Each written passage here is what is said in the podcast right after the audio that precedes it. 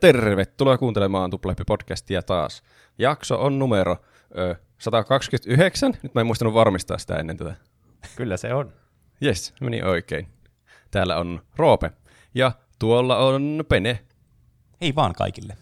Ja tuolla taas on Juuso. Hei kaikki, täällä minä olen. Tuplahyppi-podcastissa me puhumme joka tiistai peleistä, elokuvista, musiikista, popkulttuurin ilmiöistä, kaikesta mistä nyt keksii puhua. Joskus nostalgisista asioista, joskus uudemmista asioista. Aina on yleensä, no ei aina, mutta yleensä on kaksi aihetta, niin kuin tänäänkin, kovin pelipainotteiset aiheet. Tauon jälkeen puhutaan Penen aiheena yhdestä legendaarisimmasta pelistä Mario Kartista. Kyllä, se tuli tälleen niin kuin ihan mieleen tällä viikolla, kun tätä nauhoitusta nauhoitetaan, niin että ai vitsi, tästä saisi hyvä aihe, että ei ole vielä tehty, niin sitä pääsitte kuuntelemaan sitten tuossa tauon jälkeen. Jotkut puhuu Discordissa Mario Kartin pelaamisesta. Mm, sillä oli tai ei ollut vaikutusta tähän aihevalintaan. Sitä ei voi tietää. Kyllä. Ö, ennen tätä kuitenkin Juuson, Juuson johdolla puhutaan pääsiäisen kunniaksi pääsiäismunista. Kyllä. Tämähän tuntuu ihan pakolliselta aiheelta. Kun nyt on pääsiäissunnuntai ja sitten peleissä on niitä pääsiäismunia. Sitten puhutaan mm. niistä. Tämähän on semmoinen kaikista yleisin joku Watch Mojo Top 10 Video Game Easter eggs. niin jo. Hardest to find the Easter eggs. Easter eggs that took 20 years to find. Helppoa kontenttia, mutta tosi hauskoja juttuja täältä tulossa. Kyllä. Mahtavaa. Mä valitsin itse semmoiset kolme, jotka mun mielestä on kaikista siisteimpiä ja parhaimpia easter eggejä peleissä. Ja sitten viikon kysymyksenä oli kans, että mikä videopeli easter egg on suosikkisi, niin saadaan kuuntelijoidenkin näitä suosikkeja mukaan tähän. Mm. Ja te saatte samaan aikaan myös miettiä, mikä on teidän suosikki. Mm. Yes. Minä laitan teidät valokeilaan. Näissä tuli tietoon tämä itselleni tämä aihevalinta tällä viikolla, niin tosi jotenkin vaikea oli yhtäkkiä muistaa easter eggejä. Kun ne on semmoisia, mitkä tulee vaan päähän jotenkin yhtäkkiä randomisti vaan. Mulla oli Niin. täysin sama. En mä muistanut yhtäkään easter eggiä mistään pelistä, mitä mä olisin pelannut. Mun piti alkaa etsimään, mitä olisi. Niin, kyllä. Sama täällä. Mä aina niin arvostan näitä ja sitten kun mä kuulen jostakin, niin mä ajattelen sille, että tuo on tosi siistiä. Mutta sitten niin kuin, kun näkee jostakin vaikka videon, että okei, täällä on tämmöinen easter egg ja näin monimutkaisesti se saadaan, niin aika harvoin tulee silleen niin kuin halu, että no nyt mun pitää kokeilla tuota. Niin, Sä niin, tiedät jo, mitä siinä tapahtuu täsmälleen. Niin, kai se on paras, jos sen itse jotenkin löytää vahingossa. Niin, totta. Ei saa olla liian piilossa nämä kuitenkaan. Easter eggin määritelmä, joka minä olen itse keksinyt, on, että ne on peliin tai sitten johonkin muuhun tämmöiseen elektroniseen mediaan piilotettu tämmöinen jonkinlainen viesti tai referenssi tai ominaisuus tai joku semmoinen konkreettinen pääsiäismuna. Ja se ei ole millään Kyllä. tavalla pa- pakollinen osa sitä peliä, että sen voi missata, ja suurin osakin sen missaa. Ja Mm. se ei ole semmoista pakollista tietoa sen juonen kannalta. Yleensä nämä on viittauksia johonkin sen pelin ulkopuoliseen asiaan muutenkin. Niin kuin Mm. vaikka sen pelin kehittäjiin tai sitten johonkin toisiin peleihin on paljon kaikkia referenssi easter eggejä.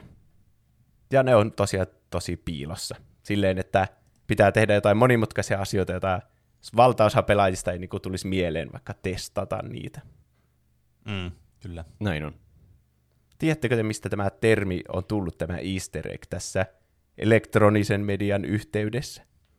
Mun täytyy sanoa, että mulla on semmoinen fiilis, että mä oon varmaan joskus aikanaan niin kuin, ottanut selvää siitä, mutta mä oon täysin unohtanut sen, tai sitten mä oon kehitellyt itselleni tuommoisen teorian, että mä oon joskus etsinyt sen, mutta mä en enää muista sitä. Ah, mutta hyvä. vastaus on, että ei. Mäkin vastaan, että mä tiedän, mutta mä en nyt halua kertoa sitä. No, se ei haittaa. Minä voin kertoa. Eli Steve Wright on kehittänyt tämän termin, joka on Atarin kuluttajaosaston ohjelmistokehityksen johtaja. Tai siis oli silloin joskus 70- ja 80-luvun vaihteessa, kun julkaistiin tämmöinen Atari 2600 peli kuin Adventure, jossa okay. pidetään olleen tämä ihan ensimmäinen easter egg. Hmm. Mitä se Ja piti sisällään? Tämä Adventure. Ja niin, tai easter se egg. easter egg siinä. No, minäpäs kerron tarinan tästä asiasta. Yes. Eli Adventure, joka ilmestyi vuonna 1980, on Warren Robinetin kehittämä peli, jonka se siis kehitti itse ja Atari sitten julkaisi sen sille konsolille. Se on tämmöinen action adventure kautta graphic adventure peli, jossa sun pitää etsiä pahan maakikon piilottamaan lumottu malja ja palauttaa se oikealle paikalleen kultaiseen linnoitukseen. Okay. Ja siis käytännössä tämä on ihan semmoinen Atari-peli, paskat grafiikat, ja sä pelat jollakin neliöllä, ja se on pelkkää sellaista sokkeloa, ja niistä vihollisista, jotka on semmoisia jotain lohikärmeitä ja lepakko, niistä ei saa mitään selvää, että mitä ne edes esittää. Mm, aivan. Ti- Tiedättekö te, olette varmaan nähneet kuvaa siitä ET-pelistä tällä Atarilla. Kyllä, Joo. klassikko. Mä oon ajatellut, että se on paskapeli, että siinä on paskat grafiikat, niin sen takia se näyttää siltä. Mutta tämä Adventure, jota pidetään absoluuttisena klassikkona, näyttää täsmälleen samalta. Ai. Mm, kyllä. Se, no, kyllä nuo Atari-pelit on semmoisia, että jos ne ei ole tosi yksinkertaisia, niin siinä saa kyllä päättää tosi paljon mielikuvitusta, että mitä tällä tapahtuu. Niin. Mutta tämä on jäänyt historiaan, kun tämä on, tätä pidetään semmoisena ensimmäisenä action adventure pelinä, ja tämä on kehitetty niinku jatkona semmoisista tekstipohjaisista seikkailupeleistä. Ja vissiin aloitettiin tämän teko sille, että tämä olisi niinku graafinen versio jostakin tietystä. Vitsi, mä en muista sen nimeä, joku Cave Adventure, joku sen tyyppinen. Mm. Ja sitten siitä tehtiin tämä. Tämä on ensimmäinen konsolipeli, jossa pelaaja ja viholliset pystyvät liikkumaan usean ruudun välillä. Silleen Oho. The Legend of Zelda-tyylillä. Okei. Sehän on ollut sitten merkittävä peli. Niin. Tässä on joku 30 semmoista ruutua, ja just silleen, että sä met sinne vasempaan reunaan, niin sitten se ruutu vähän niin kuin siirtyy näyttämään, mitä siellä on, ja sun hahmo vaan jatkaa menoa siellä. Aivan. Mä katsoin tästä pelivideota, kun joku voitti tämän pelin, niin tästä ei saa oikeasti hirveänä mitään selvää edes, että mitä tässä tapahtuu. Että kun jos siinä ruudulla on useampi objekti, sä pystyt niin poimimaan jotain avaimia sieltä ja miekkoja, ja sitten siellä on just ne lohikäärmeet vaikka. Niitä vaihtelee silleen sitä pelaajan hahmon sitä niinku spraittia ja sitten niitä vihollisten spraitteja. Se ei voi näyttää niinku liian monta yhtä aikaa, niin se vaihtelee niitä sille, että ne vilkkuu sille vuorotellen. Mä, olin, mä en tajunnut sitä heti, niin mä olin ihan hirveän hämmentynyt, että miksi, mitä nyt niinku tässä edes tapahtuu? Että onko, onko tämä joku, käynnistykö se vahingossa jonkun erikoiskyvyn, että nyt se on jotenkin vaarassa enemmän tai jotain, mutta se on vaan, että se ei voinut näyttää niitä yhtä aikaa. Wow. Sitten tosiaan ne kaikki, tässä on esimerkiksi se miekka, niin näyttää vaan semmoiselta nuolelta, ja sitten mä katsoin YouTube-kommentteja, niin kaikki oli sille, että mitä, mä luulin, että tuo on vain joku nuoli, joka osoittaa tonne vasemmalle, mutta se olikin miekka. Että nämä tämän ajan pelit tuli aina jonkun manuaalin kanssa, jossa oli niinku selitykset, että mikä on mikäkin esine ja mitä sillä tehdään. Niin. Niin, niin. No joo. Se on kyllä ikävä, jos esineen ulkonäöstä ei erota, mikä se esine on, vaan pitää manuaalista lukea ja mikä se on. Niin. niin. Onneksi, tai onneksi nykypäivänä niin nämä pelit on semmoiset, että ne voi selittää siinä pelin sisällä nämä asiat. Ja ne on monesti aika itsestään selviä. Niinpä. Vaikka vähän on ikävä niitä paksuja manuaaleja, tai Mm. joskus meidänkin nuoruudessa. Ne oli kieltämättä kyllä tosi nostalgisia. Ja semmoisia, No että joo. niitä aina pläräs lapsena läpi. Mutta toisaalta kun miettii, niin kyllähän niiden niin kuin siis käyttötarkoitus on ihan niin kuin turha nykypäivänä. Eihän niitä tarvi yhtään mihinkään. Mm. Niin. Koska kaikki tieto on kuitenkin yleensä pelissä tai sitten niin kuin internetissä jaossa jossain. Mutta tietysti sekin on vähän tylsää ajatella, että no, tämä peli ei selitä sulle mitään niin kuin suoraan, tai niin kuin, niin, että tässä on, niin kuin, nämä on nämä, nämä asiat. Niin kuin jossain mystisessä pelissä, joku Valheimi tulee mieleen, Dark Soulsit, niin se on vähän sitten tietenkin tympeetä ehkä, jos haluaisi tietää jostakin, niin sun pitää vaan käytännössä netistä googlata, ellei sä itse selvittää sitä asiaa vaivalloisesti. Mm. Niin, totta. Tai ostaa joku semmoinen kirja, semmoinen kuin strategy guide. Musta on hauska nuo strategy guideit semmoisille peleille, joille tulee päivityksiä niin kuin jatkuvasti, niin kuin joku Minecraft tai tämmöinen, mikä muuttaa sitä, niin kuin lisää ihan hulluna tavaraa tai muuttaa sitä peliä tosi paljon, niin sitten ne vanhentuu vaan ne kirjat. Niin kuin oppikirjat, joita pitää aina ostaa uusi joka vuosi. Niin. Joskus ennen vanhaa oli jotakin ihme puhelinpalveluita, että jotkut päivysti puhelimella ja neuvo pelaajia. että Miten tästä pääsee ohi? Ja sitten sanoi, että no mene sinne ja käytä tuota abilityä. Niin, oli niitä Nintendon. Siellä oli Niin. semmoinen Mm. puhelinpalvelu. Ihmiset vissi halusi semmoiseksi, niin miksi niitä sanot joksikin ekspertti Nintendo-pelaajiksi, niin se oli kaikkien lapsien unelma-ammatti. Mm. Mitä tahansa työtä, että voi olla vain pelien kanssa tekemisessä. Niin. Niin. Siihen aikaan ei voinut alkaa striimaajaksi. Mm, totta. Mutta niin, Atarilla siellä 70-luvun lopulla oli kränää New Yorkin johtajien ja Kaliforniassa olevien näiden koodareiden välillä. Ja ne johtajat siellä New Yorkissa ei halunnut, että kilpailevat yritykset tunnistaa ja palkkaa näitä koodareita. Niin sen takia ne johtajat ei sitten antanut näiden koodareiden ja niinku niiden pelien varsinaisten kehittäjien laittaa niitä nimiä, omia nimiänsä niihin tuotteisiin, niin kuin vaikka lopputeksti tai siinä kannessa lukisi, että Warren Robinet teki tämä peli. Mm.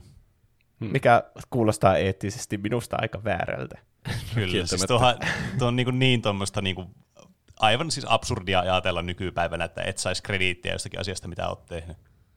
Tämän pelin Niin. on valmistanut kasvoton yritys. Siis mä, silleen ne halus niitä, eikö Nintendo melkein vieläkin mainosta sen pelejä sille, että tämän pelin on tehnyt Nintendo, eikä siinä oikein edes kerrota, että mikä studio, eihän Nintendo ole vaan yksi studio kuitenkaan. Niin, niillä on niitä mm. pieniä niitä sit tiimejä sitten sen niin kuin koko firman sisällä. Niin, Et, ja sitten niilläkin on semmoiset tosi korporateen nimet kans. Että ne on jotain joku tämmöinen Research and Development Team 5. ja se on tehnyt Niin. sitten jonkun pelin, jonkun Mario Kartin tai jonkun Mario-peli. niin. No kyllähän niistäkin nykyään tiedetään ne, tietenkin ne Shigeru Miyamotot sun muut ne isoimmat nimet, mutta Työntekijä numero 4568. Niin. Ky- mutta siinä ne rivikoodarit jää kyllä sitten sinne pimentoon, koska ne yleensä on sitten ne niin kuin ohjaajat tai tuottajat, ja sitten ne designerit, niitä, jotka nimet sitten on monesti, liitetään sitten siihen tuotokseen. Niin. Harvoin tulee kalo- katsottua pelien lopputekstejä sillä, että kuinka tarkkaalle tasolle siellä on menty, että ketä on kreditattu. On niissä ihan niinku niitä testaajia ja kaikki. Mm, Niin. kyllä. Sen takia ne kestää, ne kestää kauemmin kuin leffan lopputekstit, nykyään ne pelien lopputekstit. Hmm. Mutta niin, tämä Warren Robinet, siis kun tämä teki tämän kokonaan itse tämän ni- pelin, eikä saanut omaa nimeä sinne, niin se sitten päätti tehdä tämän tämmöisen salaisen huoneen, jossa lukee vilkkuvalla, että created by Warren Robinet. Ja sen huoneen löytää vaan, jos sä sieltä pelin aika sieltä lopusta löydät maasta semmoisen harmaan neliön, ja se pelin lattia siis on harmaa, että se on aika vaikea myös löytää siitä.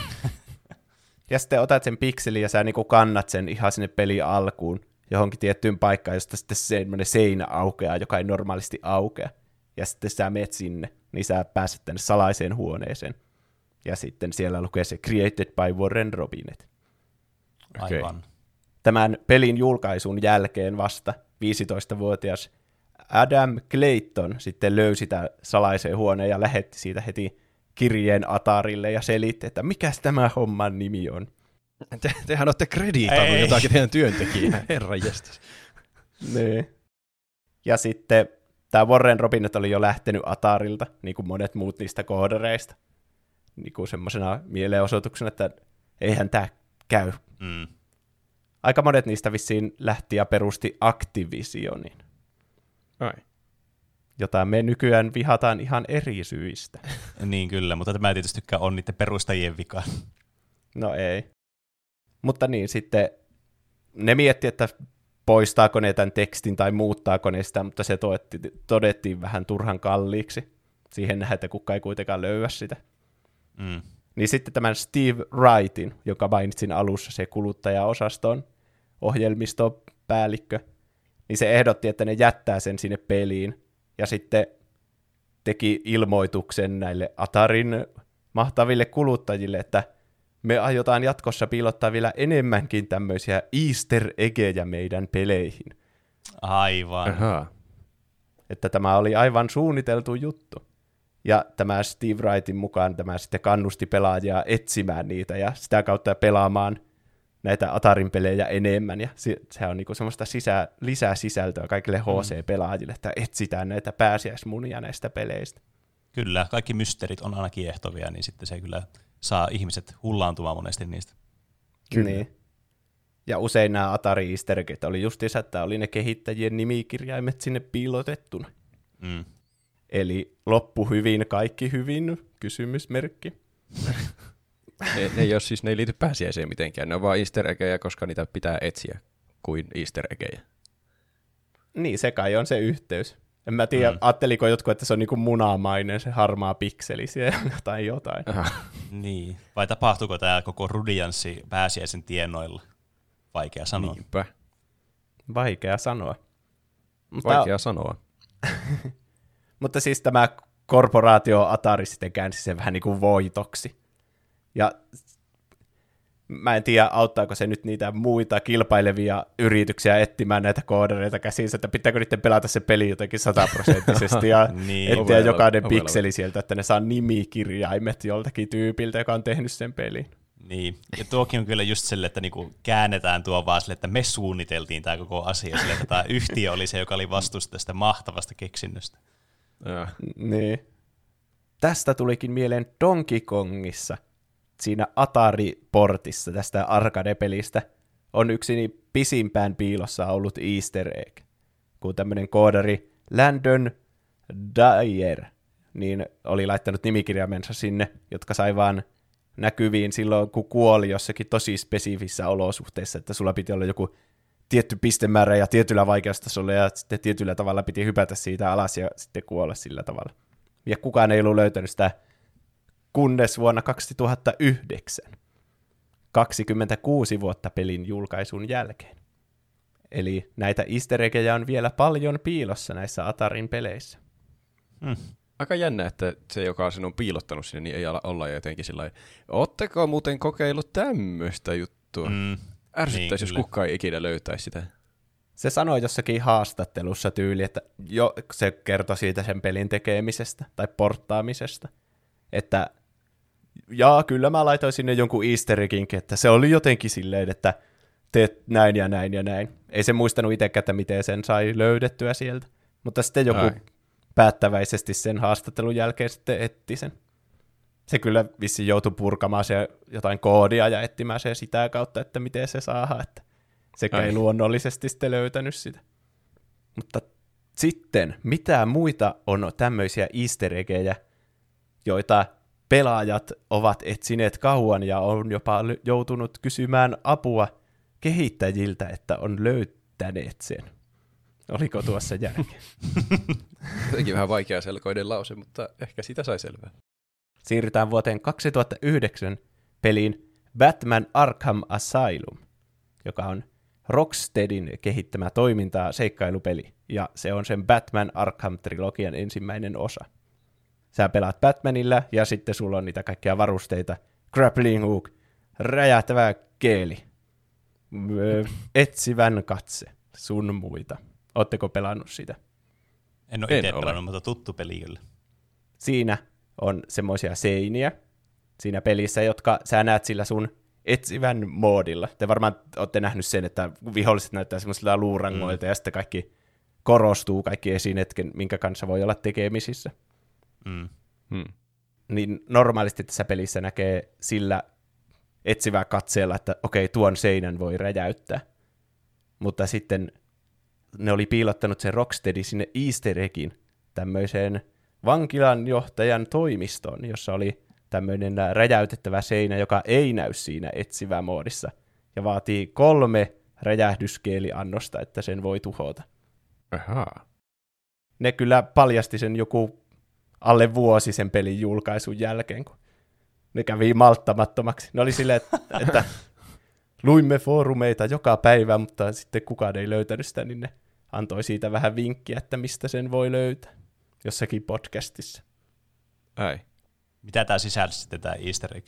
Niin, kun tässä vaiheessa ne mainosti jo sitä seuraavaa peliä, Arkham Cityä, joka oli tulossa niin kuin pari vuotta sen jälkeen, tai vuosi tämän jälkeen, kun ne paljasti sen. Niin sitten se huone siellä toimistossa, jo räjäytettiin se seinä, niin sitten siellä oli tuota noin kaavoitussuunnitelma, jonka se oli tehnyt se vankilan johtaja, jossa oli niin, siinä näkyi Gotham City, ja sitten siinä oli aidattu osa sitä Gotham Cityä, ja se oli selvä viittaus siihen, että se niinku yhdistetään tähän Arkham Asylumiin, että tulee se Arkham City, joka sitten Aa. oli sen seuraavan pelin se koko idea, että se osa sitä, sitä Gothamin kaupunkia on sitten semmoista vankilo, vankilakundien asuttamaa aluetta. Aivan. Okei. Okay. Ja varmaan sen takia ne halusi sitten paljastaa sen, että ne luo semmoista jännitystä tätä seuraavaa osaa varten. Mm. Vaikka mä en kyllä tiedä, oliko se tärkeää, kun mun mielestä tuommoinen olisi tosi siisti kuulla vaikka kymmenen vuoden päästä, että löydettiin tuommoinen. Hmm. Niin, tuo on kyllä, että jos niinku luovuttaa tavallaan se oman niinku, äh, salaisen jutun kanssa, että mitä, mikä on jättänyt jonnekin peliin, niin se vähän niinku syö sitten sitä innostusta ja sitä mystisyyttä tavallaan siltä pois. Hmm. Varsinkin jos se on tuommoinen, mikä pitäisi luoda innostusta seuraavaa peliä varten, niin siinähän tulee kiire, että löytäkää nyt äkkiä ennen kuin tämä on tehty ja julkaistu jo tämä peli. Niin, jep, tulee vaan semmoinen, että tämä on tämmöinen mainos, äkkiä, äkkiä, nyt menkää katsomaan täältä, pelatkaa tämä meidän peli, että löydätte täältä seuraavan peli tämmöisen pienen easter eggin. Mm. Niin. Mutta tietysti ymmärtäähän sen, että tonne, niin, eh, on, kyllähän ne varmasti haluaa, että jotkut löytää sen.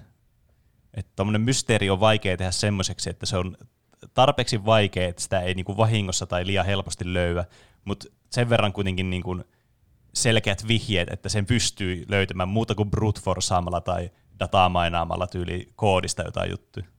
Niin. Niin. Easter on vähän vaikeita sillä lailla, kun ei, niitä ei sillä lähetä yleensä hakemaan. Tai ei ole semmoista Mm. tehtävää, että löydät tämä Easter eggi täältä. Niin. Vaan se löytää vaan randomisti. Niin Mm. ei voi sillä etsimällä etsiä. Pitää etsiä kaikki mahdollinen koko pelistä, että voisi etsimällä etsiä niitä.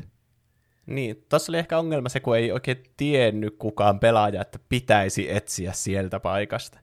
Kun vaikka Niin. niin. tiedätte GTA 5 on niitä kaiken maailman alieni-viittauksia ja niitä kuvioita ja kallion seinämässä. Ja Mm. Mm. Siellä on semmoisia vinkkejä, että jota pystyy yhdistämään, vaikka jos tämän kuvan, joka on joku luolamaalaus, niin heijastaa kartan päälle, niin siinä on joku rasti jossakin tietyssä Mm. mm. paikassa esimerkiksi. Kyllä. Niin siinä on semmoisia niin johtolankoja, joita voi alkaa niin kuin etsimään. Että eihän, ei kukaan näitä pelejä pelaa sille perinpohjaisesti läpi. Mm. Jep, on, siis se on tommonen, niinku, että sä niinku integroit tommosen salaisen jutun siihen niinku itse peliin, että sä voit niinku löytää just tämmöisiä johtolankoja, niin ne on mun mielestä se niinku kiinnostavia asia justiinsa ja semmoinen, niinku, mikä sitten saa ihmiset sille, että ai vitsi, että hei, tää on tosi cool ja niinku, teekö, alkaa niinku selvittää sitä mysteeriä. Tietenkin jos mm. sellaisia, että jossakin pelissä niinku joku ty- tyyli, teettekö pelin kehittäjä tai ohjaaja voi sanoa, että joo, tässä on vielä yksi salari tässä pelissä, mitä kukaan ei ole löytänyt. No tulee esimerkiksi Niin. mieleen vaikka tämä Nier Automatassa, kun se pelin ohjaaja, se Joko Taro oli kertonut, että tässä pelissä on yksi salaisuus vielä, mitä ole löytänyt. Ja sitten yli kolme vuotta meni, niin joku modaaja sitten löysi ja päätteli jostakin jotain mainitusta koodista, että hei, tässä on tämmöinen cheat code tämän prologibossin jälkeen, jolla sitten saa niin kuin unlockattua tämän koko pelin tavallaan auki Aa, saman niin tien. jo. Ah.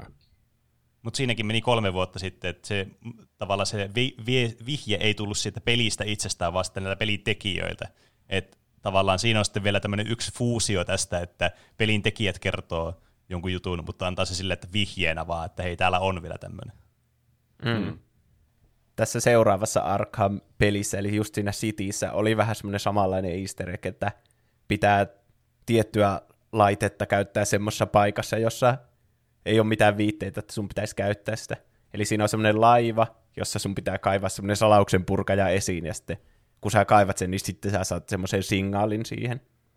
Ja sitten se paljasti sieltä laivasta, että Scarecrow on vielä hengissä, ja se tulee olemaan siinä seuraavassa osassa, eli Arkham Knightissa sitten pahiksena.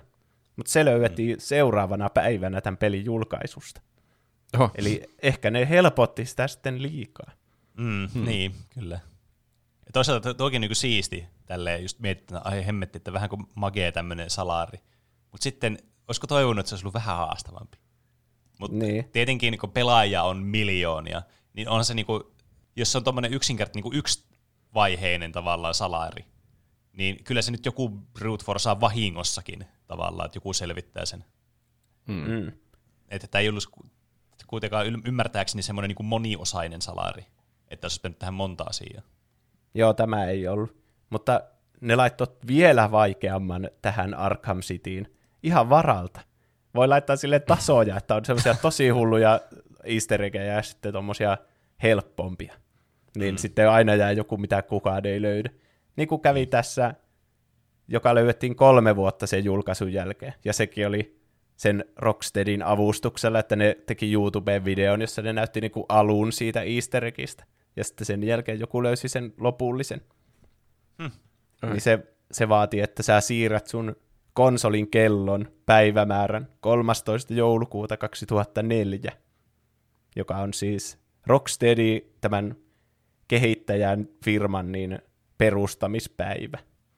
Hmm. Ai, no tuota ei kyllä varmaan kenelläkään tule ajateltu ihan itsenäisesti. Niin, kyllä. Niin. Ja sitten meet juttelemaan kalenterimiehelle, joka on siellä semmoisessa sellissä. Ja sitten se antaa tämmöisen dialogin. Do you remember my early work? Flawed, but it showed promise. The end of days is coming. I was there at your beginning, and I will be there at your end. Oho. Ja ne, tuo Rocksteady tosiaan julkaisi sen kohan tuosta alusta, että että do you remember my early work, ja sitten siitä tietenkin ihmiset tajusivat, että okei, okay, tämä liittyy nyt siihen kehittäjän perustamiseen, ja sitten löysi tuon viittauksen. Ja, mm. ja se itse asiassa toteutui, että kun se kalenterimies sanoi, että I will be there at your end, niin jos katsoo tarkasti Arkham Knightin loppukohtauksesta, niin voi nähdä vilauksen kalenterimiehestä. Okei. Okay. Melkoista mä olin kyllä ihan kokonaan missannut sen. Että se on varmaan tommosille tosi faneille vain laitettu sekin easter egg sitten sinne mm. Arkham Knight. Mm. Sä et vaan tykkää tarpeeksi Batmanista. Mä itse asiassa on pelannut näitä tosi paljon, näitä Arkham-pelejä. Ja niin kuin kaikki DLCt ja kaikki pelannut sille. Ja kalenterimies, siinä oli kaikkia muitakin semmoisia easter eggejä, että jos kävi vuoden aikana, niin kuin vaikka pääsiäisenä meni sinne, niin sitten se sanoi jotain pääsiäiseen liittyvää, että hoho, sinullakin alkaa jo mämmi maistua suussa, Batman. Yllättävän. no jotain sen tyylistä. Et, ja nämä on ihan täynnä easter että tuossa oli vain muutama esimerkki tästä pelisarjasta, jotka oli noita kaikista vaikeasti löydettävimpiä. Mm. Vaikeasti löydettävistä easter puheen ollen – Tämä on niinku mun egg ja ihan crazy tarina kaiken kaikkiaan. Tämmöinen suomalainen Red Lynxin kehittämä moottoripyörätemppuilupeli kuin Trials Evolution, joka ilmestyi vuonna 2012 Xbox Live Arcadessa. Mä mietinkin, että otatko sä tämän tähän, mutta hyvä, että otit. Mm. Suomalainen, ja sitten mä tykkään tästä tosi turhan monimutkaisista easter eggeistä. Mm. Kyllä, siis missä jotkut pelien easter eggit on siis vaikeita, niin tämä on niinku yvetty ihan överi kyllä. Niin.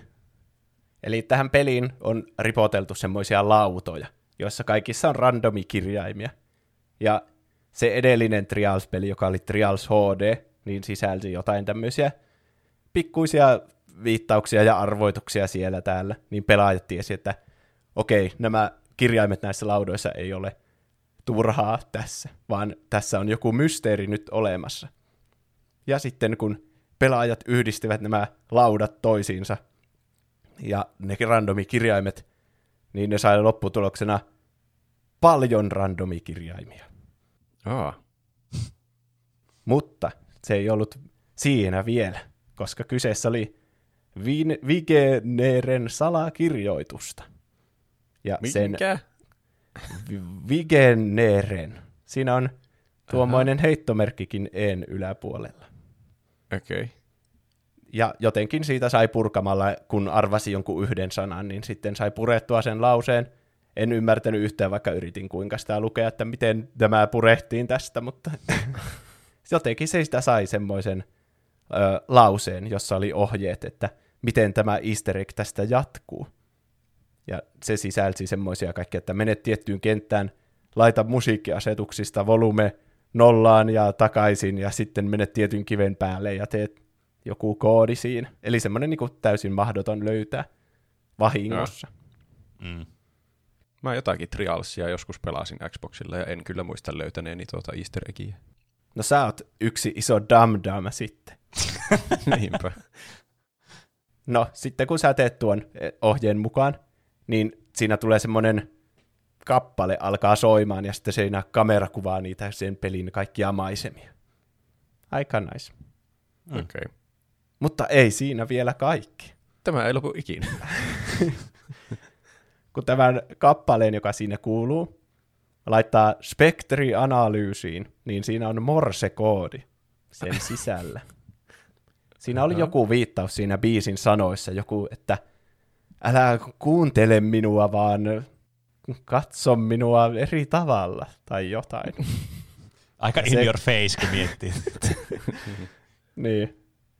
Ja se morse-koodi oli sitten, sen sai käännettyä nettiosoitteeksi, joka oli www.fixedpatternencodes.com.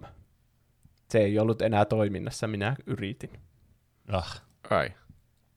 Mutta siellä oli sitten päivittäin vaihtuvia tämmöisiä kuvia tai symboleita, jotka esitti kaikenlaisia tieteen keksintöjä, että siellä oli esimerkiksi la- laskukaavoja, niin kuin E on MC toiseen, tai sitten kissa laatikon sisällä, tai alkuainetaulukko, omena putoaa mm-hmm. puusta, ynnä muita sellaisia. Yhteensä 26 erilaista kuvaa siellä oli. Okay. Jokainen näistä kuvista siis vastaa jotain aakkosta. Ja ne toimi sillä tavalla, että esimerkiksi laatikko, jonka sisällä oli kissa, oli tietenkin viittaus Schrödingeriin, eli se oli mm. S. Mm. Ja E on MC toiseen oli E, koska siinä oli se eka kirjain oli E. Aivan. Tai siis Einstein on kai keksinyt sen myös. Ah. Sen jälkeen, kun nämä kaikki 26 kuvaa oli sinne ilmestynyt, niin sinne tuli arvoitus, jossa oli monia näistä kuvista sille peräkkäin ja silleen, no jossakin randomin järjestyksessä ja jotain toistuu useamman kerran ja tälleen, ja sitten oli vastauslaatikko. Ja sitten ne pystyi muuttamaan siis ne kuvat sitten sillä tavalla, mitä sanoin, että muutetaan jokainen kuva yhdeksi joksikin tämmöiseksi tiedemiehen nimeksi ja sitten siitä muutetaan kirjaimeksi vielä. Mm. Niin siitä sai Kyllä. sitten lauseen Big Freeze with no complete end. Ja sitten siihen piti saada vastaus. Mä en edes ymmärrä tuota kysymystä. Mä luulin, että se olisi ollut vaikka joku karvisen lempiruoka ja sitten siihen olisi voinut lasaa. niin. No tuo on jonkinlainen viittaus maailman loppuun, että se on joku teoria, että joku oli alkuun räjähdys ja sitten joku loppuun jäätyminen tulee sitten, kun kaikki Pene, selitä sinä. Olen niin kuin, yritätkö sä puhua tuosta niin, niin tämmöistä universumin lämpökuolemasta, missä entropia on niin kuin, täydellisesti niin kuin, tehnyt kaikesta samanlaista. Eli... Joo, ja sitten on Big Freeze. Niin, no jotain semmoista. Mä en tiedä, selvisikö se ikinä niin kuin yleiselle populaatiolle, että mikä se oikea vastaus oli, koska sen jälkeen kun joku sen vastauksen sinne syötti, niin sitten se sai tämmöisen screenshotin ja siinä oli ohjeet siitä, että hei, muistathan sä jakaa tämän sitten muillekin, että, että Isterike nyt loput tähän kesken kaiken. Siinä oli muistaakseni joku luki, että, että Jaan löytösi tänne tai jotain semmoista. Sitten kun Aha. joku syötti sen vastauksen, se siis tapahtui 9. lokakuuta 2013. Se sai okay. koordinaatteja, jotka johtivat ympäri maailmaa neljään eri kaupunkiin. Helsinkiin, Sydneyin, Bathiin, joka on Englannissa, ja San Franciscoon. Semmoisia okay. koordinaatteja, mitä voi käyttää vaikka Google Mapsissa. Siinä on leveyttä ja korkeutta ja semmoista. Aika tarkat ne oli. Okei. Okay. Hmm. No mitä niistä löytyy? Mit, minä kerron. Roope on malttamaton. hmm. Trials-fani nimeltä Bat Guy löysi Sydneyn aarteen neljä tuntia sen jälkeen, kun nämä koordinaatit oli julkaistu. Se oli semmoisen sillan alla kivisessä kaiteessa jossa oli semmoinen reikä, jonne sai tungettua käden, ja sitten sieltä löytyi pikkuruinen aarearkku, jossa oli avain ja sitten metallilaatta, johon oli kaiverrettu viesti. Ei tullut kuitenkaan mitään piikkejä sieltä siihen käteen. Ei. Tuommoinen kuulostaa kyllä ihan pelottavalta. Reikä, johon pitää tunkea käsi. Se on niin joku Jep. semmoisen kummitustalon semmoinen reikä, mihin pitää tunkea käsi. Niin, justiis. Ei tiedä, mikä sieltä hyökkää. Hmm. Sitten Lord Melchet niminen tyyppi löysi Bathista sen aarteen. Se oli hautausmaalla. Henry Herbert Heilin hautakiven takana metsän laidalla. Siellä oli jälleen. Okay. semmoinen pikkuinen aarrearkku, avain ja viestilaatta. Mm. Ihan nurinkurista, että aarearkusta tulee avain. Se, Se on on, kyllä kyllä. Mutta näillä avaimilla saattaa olla joku merkitys vielä tässä Easter eggissä. Hmm. San Franciscon aare oli keskellä ei mitään. Se näytti joltakin aavikolta tyyli, mitä kuvia sieltä oli laitettu. Tämmöinen mm. tyyppi kuin Maurice oli käynyt siellä viiden, viide, viisi eri kertaa Lapion kanssa etsimässä sitä, että no missä helvetissä se on. Se oli aina piirtänyt johonkin paperikartalle, että tuossa on se paikka, ja sitten mennyt sen kanssa sinne ja kaivannut siitä, ja sitten ollut sille, ei ollutkaan mitään. Sitten tullut takaisin ja sitten huomannut, että ei perhana, mä katsoin ihan väärin, ja sitten piirtänyt uuden rastin siihen kartalle, ja tehnyt tuo sama virhe niin kuin neljä kertaa, ja sitten se meni jonkun digitaalisen laitteen kanssa sinne, joka näytti koko ajan sen sijainnin, ja sitten se löysi sen aarteen sieltä. Eli ei ollut vissiin kovin tarkat arviot siitä omasta kartasta. No ei. Mutta ne vissi oli tosi tarkat ne koordinaatit, mitkä oli annettu siellä Mm. mm. netissä, että se ei jättänyt paljon sille arvailun varaa. Niin, se on, jos sulla on GPS-koordinaatit, se on aika yksilitteinen, missä se sitten on. Niin. Ja sitten siellä oli jälleen arkku avainviesti. Helsingissä ne koordinaatit johti pelaajalehden toimistolle. Ja siinä oli Oh. vissi annettu ihan lisäohjeita, että oliko siinä joku osoite, joku Mannerheimin katu, ja sitten oli ihan osoite, ja sitten joku, että laita koodi tämä ja tämä, niin pääset sisälle. Mm, joo. ne antoi sieltä pelaajalehden toimistolta tälle Danielille, joka siellä kävi 300 vuotta vanhan jonkun maanmyyntipaperidokumentin ja sitten metallilaatan, joka johti uuteen lokaatioon. Oliko pelaajalehti siis mukana tässä koko hommassa? Voisi ymmärtää. Varmaan niille oli ainakin annettu ne, että jos tänne tulee joku tyyppi kyselemään, niin antakaa sille nämä. Okei. Okay. Okei. Miettikää, kun tässä olisi kestänyt aivan hirveän pitkään, ja ne olisi heittänyt vaan roski jossakin muutoyhteydessä. Jos olisi muuttanut tämä yritys pois tästä lokaatiosta. Niin. Aika riskaa peliä tämmöinen. Oh. No joka tapauksessa ne, se sai, Daniel sai metallilaata käteensä ja jo, se johti sen uuteen lokaatioon, jossa oli sitten joku arkku jälleen kerran. Tällä kertaa se sai myös sata vuotta vanhan taskukellon, Mm. Oho. mutta sitten siellä oli myös se samanlainen pikkuinen aarearkku ja avain ja se metallilaatta. Eli nyt on yhteensä neljä aarearkkua, neljä avainta ja neljä metallilaattaa. Kaikissa metallilaattoissa oli sama teksti siinä, joka kuului näin. Se oli siis englanniksi, mutta minä käänsin sen suomeksi. Okei. Okay. Keskipäivä vuonna 2113. Elokuun ensimmäisenä lauantaina. Yksi viidestä avaimesta avaa laatikon Eiffeltornin alla. Siihen on vielä aikaa. Kyllä. Niin on. Eli tähän on vähän niin kuin jäänyt tämä easter egg tällä hetkellä, että saa nähdä, miten se jatkuu. Nämä Trialsin kehittäjät vannovat, että ne on järjestänyt sinne jotain tapahtuvan silloin, kun ne avaimen kantajat menevät sitten sinne ö, tuossa sadan vuoden päästä. Tuosta, Mm. tuosta pitää tehdä tuommoinen sukupolvien yli menevä tuommoinen jatkuma. Niin, jollekin kyllä. Lapsen lapsille pitää olla. Viettävää tuona päivänä Eiffeltornin. Onkohan kukaan meidän kuuntelijoista, tai ollaanko me kukaan hengissä enää tuolloin? en tiedä. Todennäköisesti ehkä ei. Niin, riippuu, että jos tämä elin ikä tästä jotenkin pitenee, terveydenhuolto Mm. paranee tai jotain. Niin. Tuossa olisi kyllä voinut mennä moni asia pieleen. Niin kuin Penekin sanoi, että pitäisi se pelaajalehden toimisto olisi lähtenyt pois. Jos siinä olisi ollut Mm. joku K-supermarket. Sitten niitä olisi pitänyt jättää se niille. Jos joku Niin. tulee kyselemään tänne, niin antakaa niille tämmöinen. Turvallisin tuossa noista niin, niin salareista, tai salareista, noista lokaatioista nyt oli varmasti se joku randomi paikka vai jossain aavikolla, mikä piti kaivaa, ja sitten se hautausmaa, että sinne tuskin ketään mennään niin kuin, joo, no pistänpä tämä koko paikka uusiksi ja rakenneta tähän joku talo. niin. Se hautakivi oli ollut siellä ainakin jostakin 1800-luvusta asti, niin niin. Se on varmaan jotenkin rauhoitettua hautuumaa-aluetta. Niin, Toisin kuin normaalit hautuumaa-alueet. niin kyllä. Niin. Kyllä nyt tunnen oloni vähän hölmöksi, kun en ole tuota löytänyt. Mm, kyllä. Niin. Sä oot pelannut sen, mutta sä et ole vieläkään löytänyt edes yhtään näistä viidestä avaimesta. Niin. Niin. Yksi olisi vielä jaossa, ainakin tämän tarinan mukaan toistaiseksi. Niin. Vai aikooko totta. Juuso tehdä muutoksen tähän tarinaan vielä? No, seuraava peli oli Juuso Trials Fusion. takataskusta.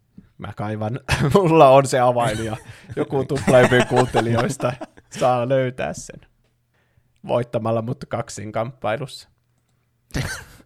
No siis minä menen nyt asiaan. Eli seuraavassa pelissä Trials Fusionissa oli tämmöinen piilotettu avain, joka oli tosi monimutkainen myös löytää sieltä niinku pelin sisältä. Se ei vaatinut oikean elämän tutkiskelua kuitenkaan. Ja sen löytämisestä sai achievementin, jonka nimi oli The Fifth Key. Oho. Mm. Ja sitten aika monet on todennut, että tämä nyt oli se viides avain, josta siinä arvatuksessa puhuttiin. Mutta jotkun vielä tänäkin päivänä etsivät viidettä avainta jostakin. Että on jotain jäänyt Mm. huomaamatta ja eihän se voi olla tämmöinen digitaalinen juttu. Äh. Niin. Oli se kyllä kieltämättä paljon jännempi, jos se on tuommoinen fyysinen avain jossain Niin. kolossa. Tämä on kyllä totta. Mä, mä sanon, että mulla on semmoinen teoria, että tämä nyt on, tätä tämä niinku luulaa, että tämä on nyt löydetty tämä viides avain, mutta oike, todellisuudessa tässä puuttuu vielä steppejä, että saisi sen fyysisen avaimen. Sitten vuonna 2100 miljoonaa, mikä olikaan, niin ne menee kaikki sinne Eiffeltornin juurelle ja sitten ne on, teillähän on vain neljä avainta. Ette te tänne pääse. Kyllä, näistä vain yksi kävi tähän, ja se ei ole mikään näistä neljästä. Mutta toisaalta mä alkoin miettimään tuota kanssa, että no tämähän on ihan helppoa ja tämä voi olla monella. Mutta miten, jos sulla on Xbox Live Arcade-peli jollekin Xbox 360 ja se on vaan digitaalisena sulla se peli, ja sä siinä saat se avaimen, niin onhan se aika haaste saa säilytettyä se sata vuotta. No se on No kyllä joo. totta. Sulla pitää pysyä se Xboxi niin kunnossa sata vuotta, niin. sille että sä voit pelata vielä sitä peliä. Niin. Xbox 360 vielä, mihin tulee niitä Ring of Deathejä joka niin, vuosi. kyllä. Niin. Mä veikkaan, että tämä oli jotenkin ovela juoni näiltä, että ne testaa, että saako joku säilytettyä sen. Ja kyllähän jossakin vaiheessa ne serveritkin lopetetaan, että sitä peliä ei saa enää ladattua, eli vähän niin kuin PT-tilanne, että sulla pitää olla se Niin. koko ajan siinä sun konsolissa. Niin. Hmm. Miettikää, mikä hinta näillä Xboxeilla on silloin. Niin, sitten kun se päivä alkaa lähestyä. Niin, sitten kun mm. nämä, jos nämä toimii vielä ja tässä on tämä peli, niin tämähän on siis nämä on ihan absurdin hintaisia nämä konsolit varmasti. Niin. Sen voi vaihtaa pleikka viitoseen melkein. Se on niin arvokas. Mm. Se voi, varma, voi myyä jollekin rikkaalle, joku rikas ihminen on silleen, mä ostan tämän miljoonalla. Niin. Sitten menee Eiffeltornin alle ja sori, tämä ei ollut se oikea vai? Niin, mm. tulee se Red Ring of Death siinä Eiffeltornilla. se juoksee sen kanssa sinne, että kohta on keskipäivä ja se vaan tippuu mm. Silleen ja leviää katuun niin. tai jotain. Se oli ehkä mun lempi easter egg missään pelissä mm. Mm. ikinä. Tämä on tämmöinen niin kuin elämää suurempi easter egg, Mm. mikä on aina semmoinen niin kuin tosi mielenkiintoinen, semmoinen, että niin kuin tässä mennään niin monen rajan yli, että tämä menee ihan älyttömyyksiin. Niin tämä jotenkin vielä lisää sitä kiehtovuutta kyllä, niin kuin tämmöisenä ilmiönä. Tämän tarinan myötä tuosta tuli minunkin lempi easter egg. No hei, mikä on sun toisiksi lempi easter egg? Mä en tiedä. Mä yritin miettiä hirveänä, mitä oli easter eggejä semmoisissa peleissä, mitä mä olisin pelannut. Halossa oli ainakin niitä jotakin pääkalloja, mitä pystyi etsimään jostakin luolista. Mm. Mutta mä, mä en muista, kuinka paljon mä etsin niitä, kuinka paljon mä pelasin edes Halojen kampanjoita läpi. Mm. Ja mikä lasketaan easter eggiksi? Koska vaikka Lolissa on Lorea, joka on Easter Eggin rajamailla. Että esimerkiksi mikä Rengar ja Kasix, niillä on joku semmoinen Alien vs Predator-homma menossa. Niin sitten siinä itse peli, se tulee sinne niin peliin sisällekin jotenkin, että the hunt is on jossain vaiheessa. Mä en muista enää missä vaiheessa. Muistaako Pene sen? Siis kyllä mä muistan tuo. Siinä oli ihan pelimekaniikkoja mukana sitten liitettynä siihen. Niin oli. En muista kyllä enää mitään ne saisi. Jotakin niin. buffeja ne sai siitä, jos ne tappo toisensa. Mm, tuo on kyllä vähän semmoisella rajaamalla, että onko se easter egg vai onko se vaan niinku pelimekaaninen asia. Niin. Mut, helposti ajattelee ehkä easter egginä siinä mielessä, että se on niinku tosi rajattu ja tommonen niinku fokusoitu noin yhteen pieneen interaktioon. Että se tuntuu niin semmoiselta asialta, mitä niinku normaali tilanteessa ei tule ikinä vastaan ehkä. Hmm. Niin se, onko se sitten niinku osa tätä easter eggin määritelmää, että se on vaan vaikea tavallaan tyydyttää se niinku prerequisite sille? Mahdotonta sanoa. Mm. Aina me jäähän kiinni näihin määritelmiin näissä meidän aiheissa. Niin. Mutta se on toisaalta yksi mun mielestä hauskiin osa näissä, ja tehdä näitä määritelmiä ja kyseenalaistaa niitä. Mm. On kyllä. Mikä on Peneen lempi easter egg? No, mulla tuli kaksi mieleen, josta toinen on semmoinen tosi lyhyt. Eli siis muistatte varmaan sellaisen podcast-aiheen, mikä meilläkin oli, kun puhuttiin Doomista. Joo. Mm. Niin Doom kakkosessa on sitten tässä viimeisessä bossissa, kun pitää tappaa semmoinen demonia, mulla sitä raketin heittimellä. Niin sitten jos sä meet sinne niin kun sen demonin pään sisälle, mihin sä ammut niitä, jollakin niin no tai vastaavalla, niin sitten siellä on tämä, äh, tämä legendarinen pelisuunnittelija, tämä niin John Romero, niin sitten sen pää on semmoisen niin kuin piikkiparrun päässä, silleen, niin kuin, että se on niin kuin se, mitä sä ammut sieltä. Okay. Sun pitää tappaakin John Romero, ja se on se, niin kuin se sitten paha demoni siinä. Oliko se siis... Semmoinen hauska. Se oli siis itse, oliko se tekemässä tätä peliä vai? Joo, mä en nyt ihan muista mikä tämän, niin, siis kyllä Romero oli mukana tässä pelissä, tässä kakkosessa muistaakseni vielä. Mutta mä en nyt ihan tarkalleen muista, että miten se meni se easter egg, että oliko se itse mukana laittamassa tätä easter eggiä, vai liittyykö tämä sitten niin kuin johonkin näihin, sillähän oli sitten ID Softwarein kanssa niin kaiken näköisiä näitä vastoinkäymisiä, mitä niille tuli. Mä en nyt muista tarkalleen tätä Doom-jaksosta, sen voi kuunnella, tai Quake-jaksosta. Mm. niin, niin, mä en ole sitten varma, että oliko se itse mukana laittamassa tuota easter eggia sinne, vai että laittoiko ne muut pelin niin koodaajat sitten sinne se. Pikku jekkuna. Ah, niin, kyllä. Mutta se niin kuin mun suosikki easter egg, mikä mulla tulee aina näistä easter mieleen, niin on nämä Call of Dutyin, näiden äh, Treyarchin tekemiä nimenomaan Call of Dutyin, eli tämmöistä niin Black Opsit, ja sitten tämä, mikä se, onko se World at War, en nyt muista tarkalleen, niin näissä on nämä zombimoodit mukana. Ja nämä zombimoodit, jotka on siis tämmöisiä niin kuin veivipohjaisia tämmöisiä, että no niin tulee tämmöisiä wave näitä tämmöisiä zombeja, joita pitää lahdata, ja sitten kun on tapettu kaikki, niin saa rahaa ja voi ostaa parempia aseita ja niin poispäin. Niin, niin näissä on mukana sitten tämmöinen niin kuin aina semmoinen, yksi semmoinen key-elementti, eli näihin pistetään semmoisia todella vaikeasti löydettäviä easter eggejä, jotka siis on käytännössä niin kuin ketju erilaisia asioita, mitä sun täytyy tehdä, jotka tuo siihen vähän niin kuin tämmöisen storypohjaisen niin kuin moodin mukaan siihen itse niin kuin zombihunttiin. Et sen sijaan, että sä niin kuin keskityt vaan siihen, että kuinka pitkälle pääset tässä, niin sä yrität myös ratkaista vähän niin kuin tämmöistä arvoitusta siinä samalla, joka on niin kuin tavallaan semmoinen subpeli sitten siinä zombimoodissa. Hmm. Ja nämä on tämmöisiä niin kuin jatkuvia juttuja ollut näissä, että nämä on niin kuin tosi tosi monimutkaisia. Se pitää monessa mapissa pitää tyyliin kerätä jotain morsekoodeja ja pitää käydä jossakin panemassa nappeja ja tehdä erilaisia actioneita ja pelata Simon Sessia jossain. Ja nämä on siis tosi monimutkaisia. Mä joskus yrittänyt kaveritten kanssa tätä tehdä, mutta siis nämä on niin vaikeita, varsinkin kun tässä on nämä zombit lahtamassa koko ajan. Niin, että tämä on tosi haastavaa myös niin kuin toteuttaa sitten käytännössä, että sä saat unlokattua tätä easter mutta joka tapauksessa tämä lopulta johtaa aina johonkin tosi isoon eventtiin. Oli se sitten vaikka, että joku tavallaan paljastus vaikka seuraavasta mapista, silloin kun ne tuli vielä niinku uutena aina näitä DLC, näitä zombimodeja. Tai sitten joku tyyli, että kun sä oot siinä Q-baseissa yhdessä näistä, oliko Black Ops 1, joku viimeinen DLC, missä oltiin tämmöisessä Q-asemalla, jonka natsit oli rakentanut, jossa oli zombeja. Niin sitten lopulta tämä maapallo räjähti, ja sä näit, kun se räjähti se maapallo, kun sä teit tämän loppuun tämän easter. Mahtavaa. Okei. Okay. Joo, siis nämä on ihan loistavia mun mielestä nämä jutut. Ja nämä niinku, siis nämä on, to, nämä on tosi mielenkiintoisia niin kuin, seurata vaan, kun joku niin kuin niitä ratkoo. Mm. Harmi, että niitä ei...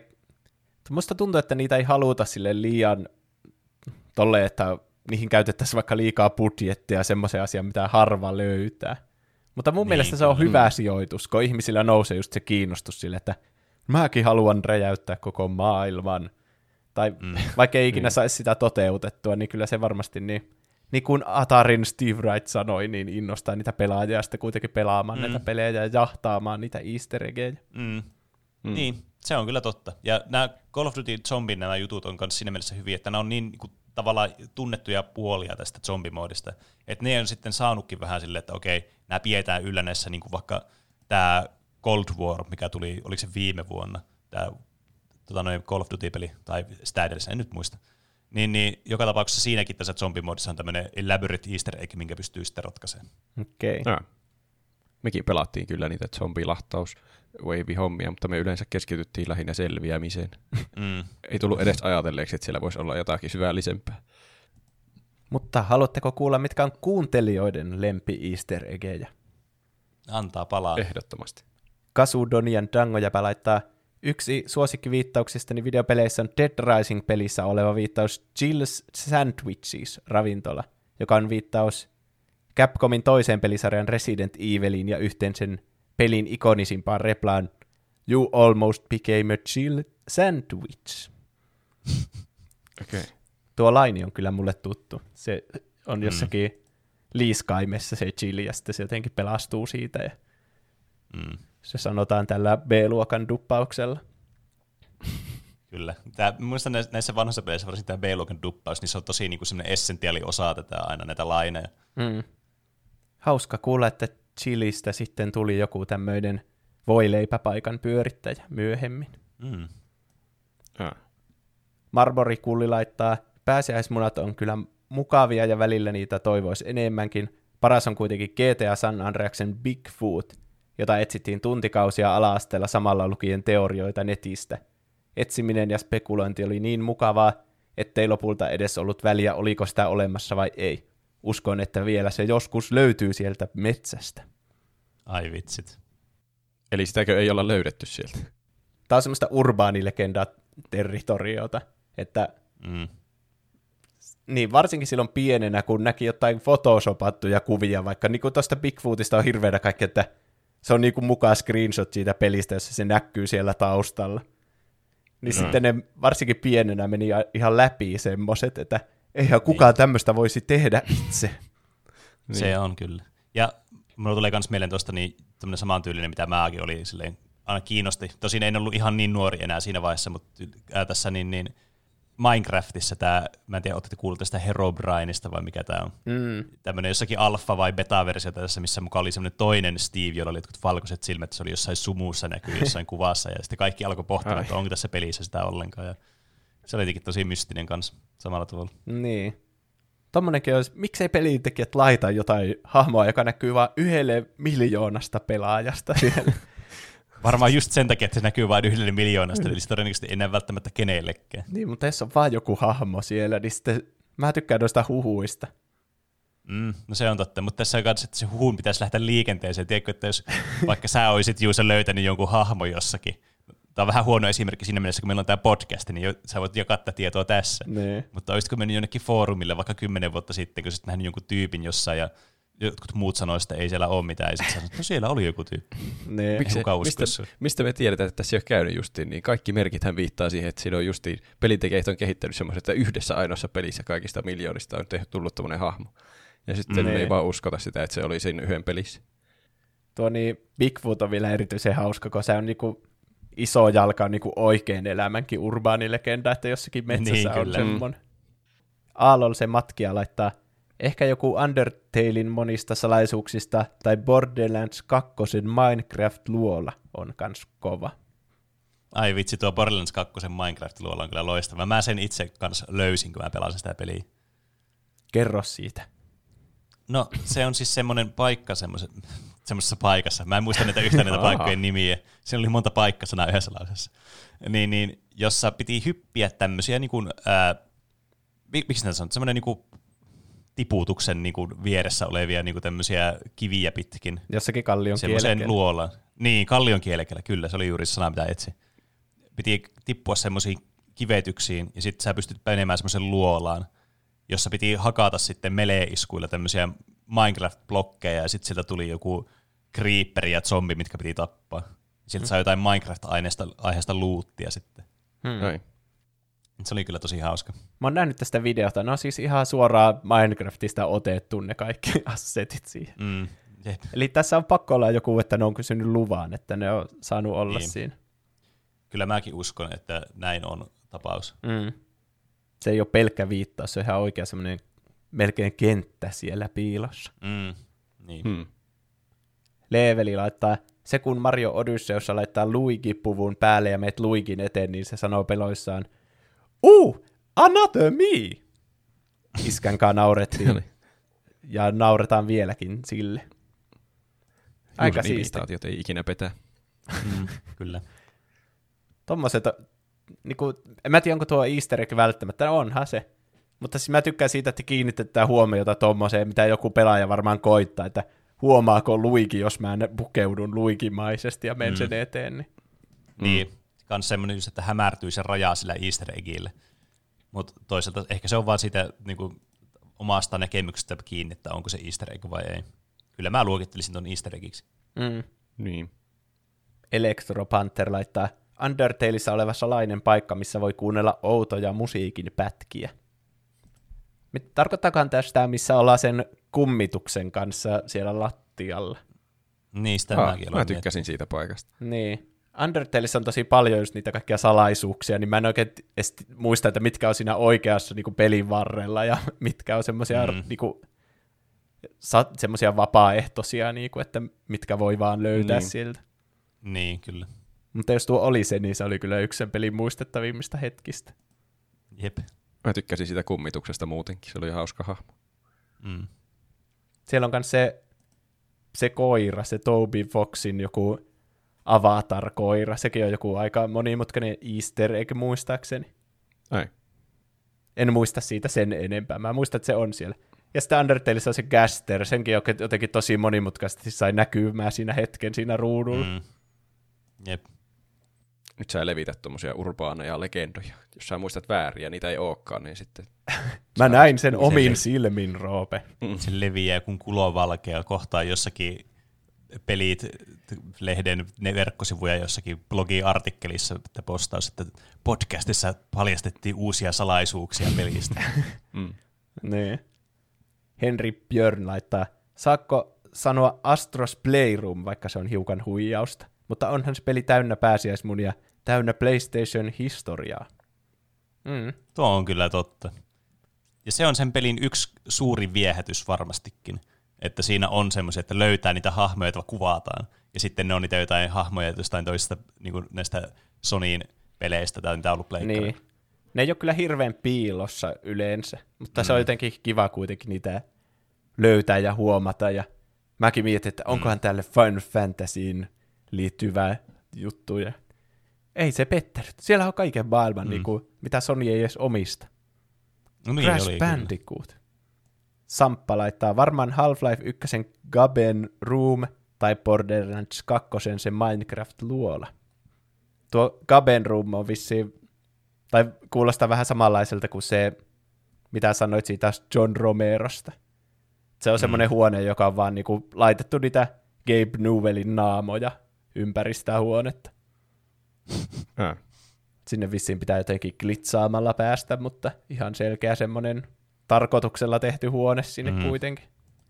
Niin. Aapo Kanniainen laittaa, hmm, vaikea kysymys, kun näitä on niin monia, mutta jos pitäisi yksi päättää, niin se olisi varmaan Saints Row 2 jättimäinen jänis. Mä katsoin tästä videota, että se pitää mennä laivalla siellä jotain semmoisia saaria pitkin, ja jokaisella saarella on nuoli, joka osoittaa jonnekin tyhjyyteen, ja sitten sä lähdet laivalla sinne päin, ja siellä tulee uusi saari, joka osoittaa nuolella jonnekin uuteen paikkaan, ja kun sä ajat ympärissä sillä laivalla, niin sitten lopulta se saari katoaa, ja sitten siltä vedestä nousee semmoinen jättimäinen jänis. Okei. Okay. Se oli varmaan se pääsiäispupu, joka tekee niitä easter eggejä Varmaan. Hmm. Mm. tai piilottaa niitä. YouTube-kommenttien mukaan se oli ollut pelottava, kun sen oli vahingossa löytänyt. No Voi voin kuvitella. kuvitella se, että jos ei odota tuota yhteen, niin se voi tulla vähän silleen järkytyksenä. Varmasti. Mm. Valtsuliini laittaa Death Strandingista löytyvä pitkä kaula. Ja se on siis niin samanlainen kuin mitä on Zero, ei mikä se on, Horizon Zero Dawnissa. Ja niitä semmoisia robottidinosauruksia. Siinä on Joo. kans, mun mu- muistaakseni siinä on Aloy semmoisena hologrammina, eli se Horizonin päähenkilö. Ja nämä on tehty samalla enkinellä. Se Hideo Kojima jotenkin lainasi sitä Horizon Zero Dawnin enkineä että tehdäkseen Death Strandingin. niin Mä veikkaan, että se liittyy siihen, miksi se jätti niitä sitten semmoisina viittauksina aivan. sinne. Jose Harju laittaa, no kaiken maailman viittaukset eri medioihin Star Wars Battlefront 2 pelistä, se EAN julkaisema. Ja onhan nyt pakko antaa kunniamaininta Ready Player One elokuvan easter eggille, vaikka tuskin lasketaan. Oliko Roope pelannut Star Wars Battlefront 2? Öö, no, vähän. Onko siinä muita viittauksia kuin niitä Star Wars-maailmaan liittyviä? En mä kyllä, en mä edes niin tarkkaan tutkinut. Siellä on Star Wars-maailman hahmoja. niin tarkkaan mä oon sitä tutkinut. Lasketaan easter eggiksi. Kyllä kai. no en tiedä. Tässä Star Wars-pelissä oli Star Wars-hahmoja.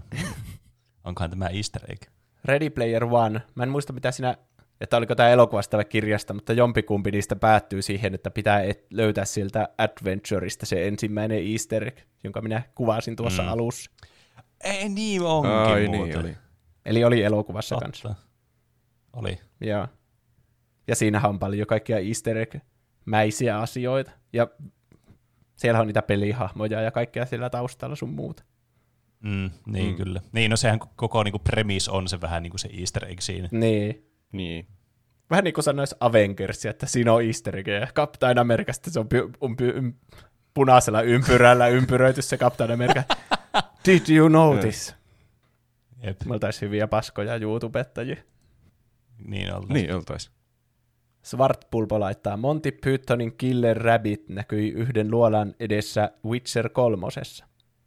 Mä oon nähnyt kuvia tästä, mutta mä en ole itse löytänyt sitä sieltä pelistä. Mm. Se kyllä menee helposti varmaan ohi, kun Witcher 3 on täynnä kaiken maailman ruumiita joka paikassa ja verta.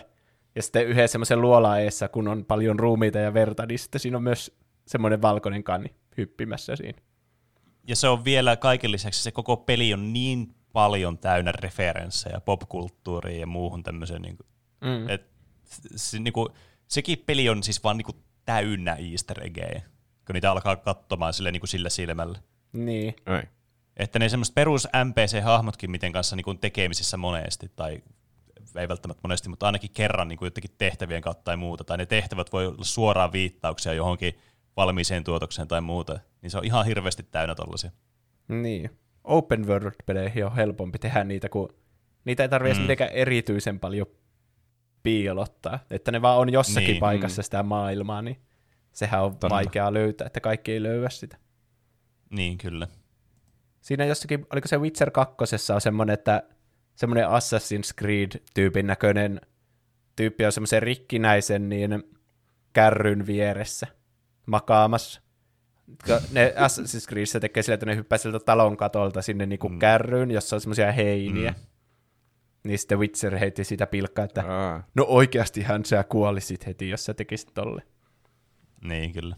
aivan. Sillä oli siis ne semmoiset Assassin vaatteet päällä, että se oli ihan selkeä semmoinen viittaus sinne. Hmm. Tino Pietila laittaa, kyllä se varmaan olisi toi GTA 5 UFO-mysteeri-homma. Se on mulla kans yksi lemppareista, eli siellä on, onko niitä ainakin kolme UFOa siellä maailmassa piilotettuna. Osa niistä sai vaan, jos mm. oli vetänyt sataprosenttisesti, ja sitten jotkut oli jopa sille, että tiettyyn säähän ja kellon aikaan piti mennä jonnekin tiettyyn mm. Paikkaan. Niin siellä Jep. lenteli UFO siellä taivaalla. Yksi niistä oli myös veden alla. Kaikki on vielä tänäkin päivänä jahtaa niitä UFO easter egg-juttuja ja vi- niitä kaikkia karttoja ja sun muita, että ne löytäisi jetpackin tästä GTA 5. Niin joo, kun Joo. siinä oli siinä muraalissa semmoinen kuva siitä jetpackista. Ja Mm. mä oon ihan varma, että se on jossakin piilossa siellä. Mm. Koska, niin. koska tämä on kuitenkin Rockstar ja niillä on loputtomasti rahaa ja ei jetpackin Niin. tekeminen ole vaikeaa varmasti. Sen takia, Mm. sen takia Rockstar on niin kuin, julkaissut tämän peli uudelleen ja uudelleen ja uudelleen ja uudelleen, että kaikki, se joku lopulta löytäisi. Niin. Sen iso jalan ne lisäsi siihen johonkin versio. Olisiko siihen Pleikka 4 versio? Onkohan sillä jetpacki? Joo, se iso jalka vaan siellä vilkuttaa ja hei hei, psh, lähtee avaruuteen jetpackille. Mm. Kansani tarvitsee minua. Niin. Eelis Arturi laittaa Battlefield 1 Fort de Faux mapissa oleva Megalodon easter egg. Tämä mä katsoin kanssa netistä. Se oli jotenkin, että jos kymmenen tai enemmän tyyppejä jossakin samassa paikassa veessä, onkohan ne jossakin lau- laivalla tai lautalla, tai en mä tiedä voiko siinä uija. Niin sitten sieltä yppää semmoinen jättimäinen ha- hai sieltä vedestä ja tappaa ne kaikki. no kiva. Se oli aika siisti. Joo, siis Battlefieldissä on muutenkin niitä, mä en muista missäkään, oliko se Battlefield kolmosessa vai missä se oli, semmoinen easter egg, mikä piti jostakin kentästä. Se oli semmoinen niin kuin, jossakin, se näytti semmoista Kiinalta tai joltain se mappi. Mä en nyt muista yhtään niin kuin, tosi harmasta muistikuvista, mutta siinä oli myös joku ihan älytön niin kuin easter egg, mitä piti tehdä, että sä piti painella jotain nappeja, jotka oli jossain paikoissa, ja ne pisti jotakin lyhtyjä päälle siinä pelissä, ja siinä pelissä piti olla tietyt asetukset, että ne pystyy edes laittamaan päälle, ja sitten kun sai jotkut tietyt lyhdyt jostakin paikasta päälle, niin sitten jossain toisessa paikassa oli joku semmoinen keypad, missä piti tehdä joku koodi, numerokoodi, joka piti saada jostain morsekoodista tai jostain Mm. reviittyä. Saattoi olla jopa eri kentästä, mistä se piti saada se koodi. Sitten kun sä teit kaiken tämän lopulta, niin sitten sä sait semmoisen niin skiniin, joka oli siis näiden tää DICEin niin näiden kehittäjien, niin sitten tavallaan semmoinen univormu, joka oli siis näillä pelin tekijöillä unlokattuna oi- oikeasti siinä pelissä, ja sitten niille, jotka on ratkaissut tämä easter eggin. Okei. Okay. Hmm. Mutta se, se on kanssa, se oli tosi kiinnostava semmoinen easter egg, aika pitkä ja monimutkainen, niin jos tämmöiset kiinnostaa, niin kannattaa katsoa se, kun mä en nyt tehnyt sille oikeutta tässä mun selityksessä. Ja sitten Urkki Pietila laittaa GTA 5 vuorella oleva haamu. Ja tämä on semmoinen kans aika monimutkainen siinä mielessä, että tämä on niinku, siinä GTAssa on nettiselain, jota sä voit kännykällä käyttää. Mm. Ja sitten siellä voi lukea Mm. kaikkea randomi lehtiartikkeleita sun muita. Niin niitä seuraamalla sä saat semmoisen jonkun juonen jostakin, se oli joku julkis ja sitten sillä oli jotain riitaa sen miehen kanssa ja tyyli se oli yhtäkkiä kadonnut se nainen. Ja sitten jos sä luet tarpeeksi niitä lehtiartikkeleita ja tämmöistä etit sieltä netistä, niin sä löydät semmoisen niinku, oliko se joku yhteisö, joka tutki sitä murhaa ja sitten jotain, että se murhattiin ja sen mies murhasi sen ja kaikkea, jos sä seurat niitä, niin sä löydät sieltä vuoren päältä jotenkin keskiyöllä ilmestyi se haamu sinne ja sitten se jätti jälkeen se tekstin, jossa luki sen murhaajan nimi vereellä kirjoitettuna. Ai. Ja täysin tommonen turha, että suuri osa ei tiedä mitään tuon olemassaolosta, eikä edes niistä lehtiartikkeleista eikä mistä. Mutta silti mm. ne Rockstar on tehnyt semmoisen easter eggin sinne. Se on kyllä aika meta, meta easter egg. Mm. Siinä oli hyviä easter eggejä kuuntelijoilta. Mä itse tykkään näistä paljon ja munkin mielestä pelintekijät sais, siis sais tehdä vielä monimutkaisempia, että tuo Trials niinku on ihan uskomaton. Olisi ha- tosi hauska, jos om- jossakin omassa lempipelissä olisi joku niinku easter egg, jota voisi vain jahata ja jahata ja yh- jonkun yhteisön kanssa niinku vieläkin. Niinku, joku, Mm. joka ei ole ratkennut. Semmoinen, niinku, jota saisi vaan tutkia enemmän ja enemmän. Mä, mua jotenkin Mm. kiinnostaa nuo tommoset mysteerit. Mm, ne on kieltämättä kyllä, ja niiden ratkaisu on kyllä aina semmoista, niin kuin, että kutkuttaa mieltä itselläkin kyllä. Mulla tuli, kun mä yritin miettiä, että no olisiko Kingdom Heartsissa mitään easter eggia, niin mulla tuli ainoana asiana mieleen, että siinä Kingdom Hearts 1 on se salainen boss battle, se siellä Aladdin maailmassa. Semmoinen robotti, mm. jolla on semmoiset sapelit. Vähän niin semmoinen, Aa. oliko se joku Cobra-mainen? Ja sen nimi on Kurt Zisa, ja se on jonkun semmoisen arvonnan voittanut tyyppi, joka se arvonnan pointtina oli, että saat nimesi tähän peliin. Ja sen tyypin nimi oli siis Kurt Zisa, ja se voitti sen, ja sen takia sen nimi on Kurt Zisa. Aa. Kävipä tuuri, että sillä oli nimi tuommoinen, mikä voisi olla jonkun hahmon nimi. Niin, kyllä. Että joku Pentti Erkkinen. Niin. Ja sitten on joku kauhea boss battle, Pentti Erkkinen, push, vetää neljä kättä ja miekat esiin. mä, oon, mä oon ihan varma, että ne on arponut ja siltä on tullut just joku Guy 123, ja sitten ne on joutunut arpamaan uudestaan, jotta ne saa joku järkevän nimen. Niinpä. Arvon tuplahyppykuuntelija, sinut on valittu yhdeksi viidestä kokelasta, jolle avautuu mahdollisuus päästä sisään arvostettuun vuosisatoja vanhaan tuplahypyn salaseuraan. Säännöt tulevat vain kerran, joten kuuntele tarkkaan. Nyt ei kannata tilaisuuttasi karttaa. Ympäri maailman on piilotettu kolme esinettä. Ensimmäinen, joka tuo nämä esineet tiedonjanoisen orangin eteen, voittaa. Tällä vihjeellä pääsette alkuun.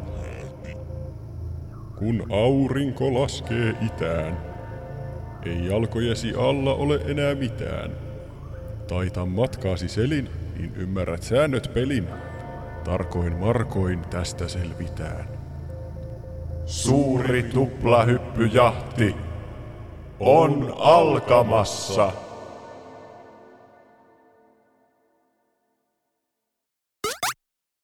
Tervetuloa takaisin tuolta pääsiäismunien täyteiseltä puolikkaalta ja mainoskatkolta tälle Mario Kartin täyteiselle puolikkaalle. Mm, kyllä, Jee. johtuneen siitä, että jakson toisena aiheena on Mario Kart. Ja se on laki, että sitten siirrytään toiseen aiheeseen tässä mainoskatkon jälkeen. Mm, mm. Kyllä, mikäli sellainen ollaan valittu. Ja näin se Ja näin on käynyt, ja näin mennään aiheeseen. No niin. Eli varmastikin kaikille tuttu Nintendon pelisarja. Nintendon maskotista Mariosta, niin luonnollisesti on myös olemassa tämä spin-off-pelisarja kuin Mario Kart. Eli tämä vuodesta 1992 alkanut pelisarja, ja tämä on semmoinen niin kuin näiden karting-pelien semmoinen niin kuin se the-peli. Mm. Tietenkin mo- monet on pelannut, jos jolla ei ollut Nintendon konsolia, niin on varmasti pelannut niin kuin jotain Crash Team Racingia, jolle se on ollut niin kuin se the-peli.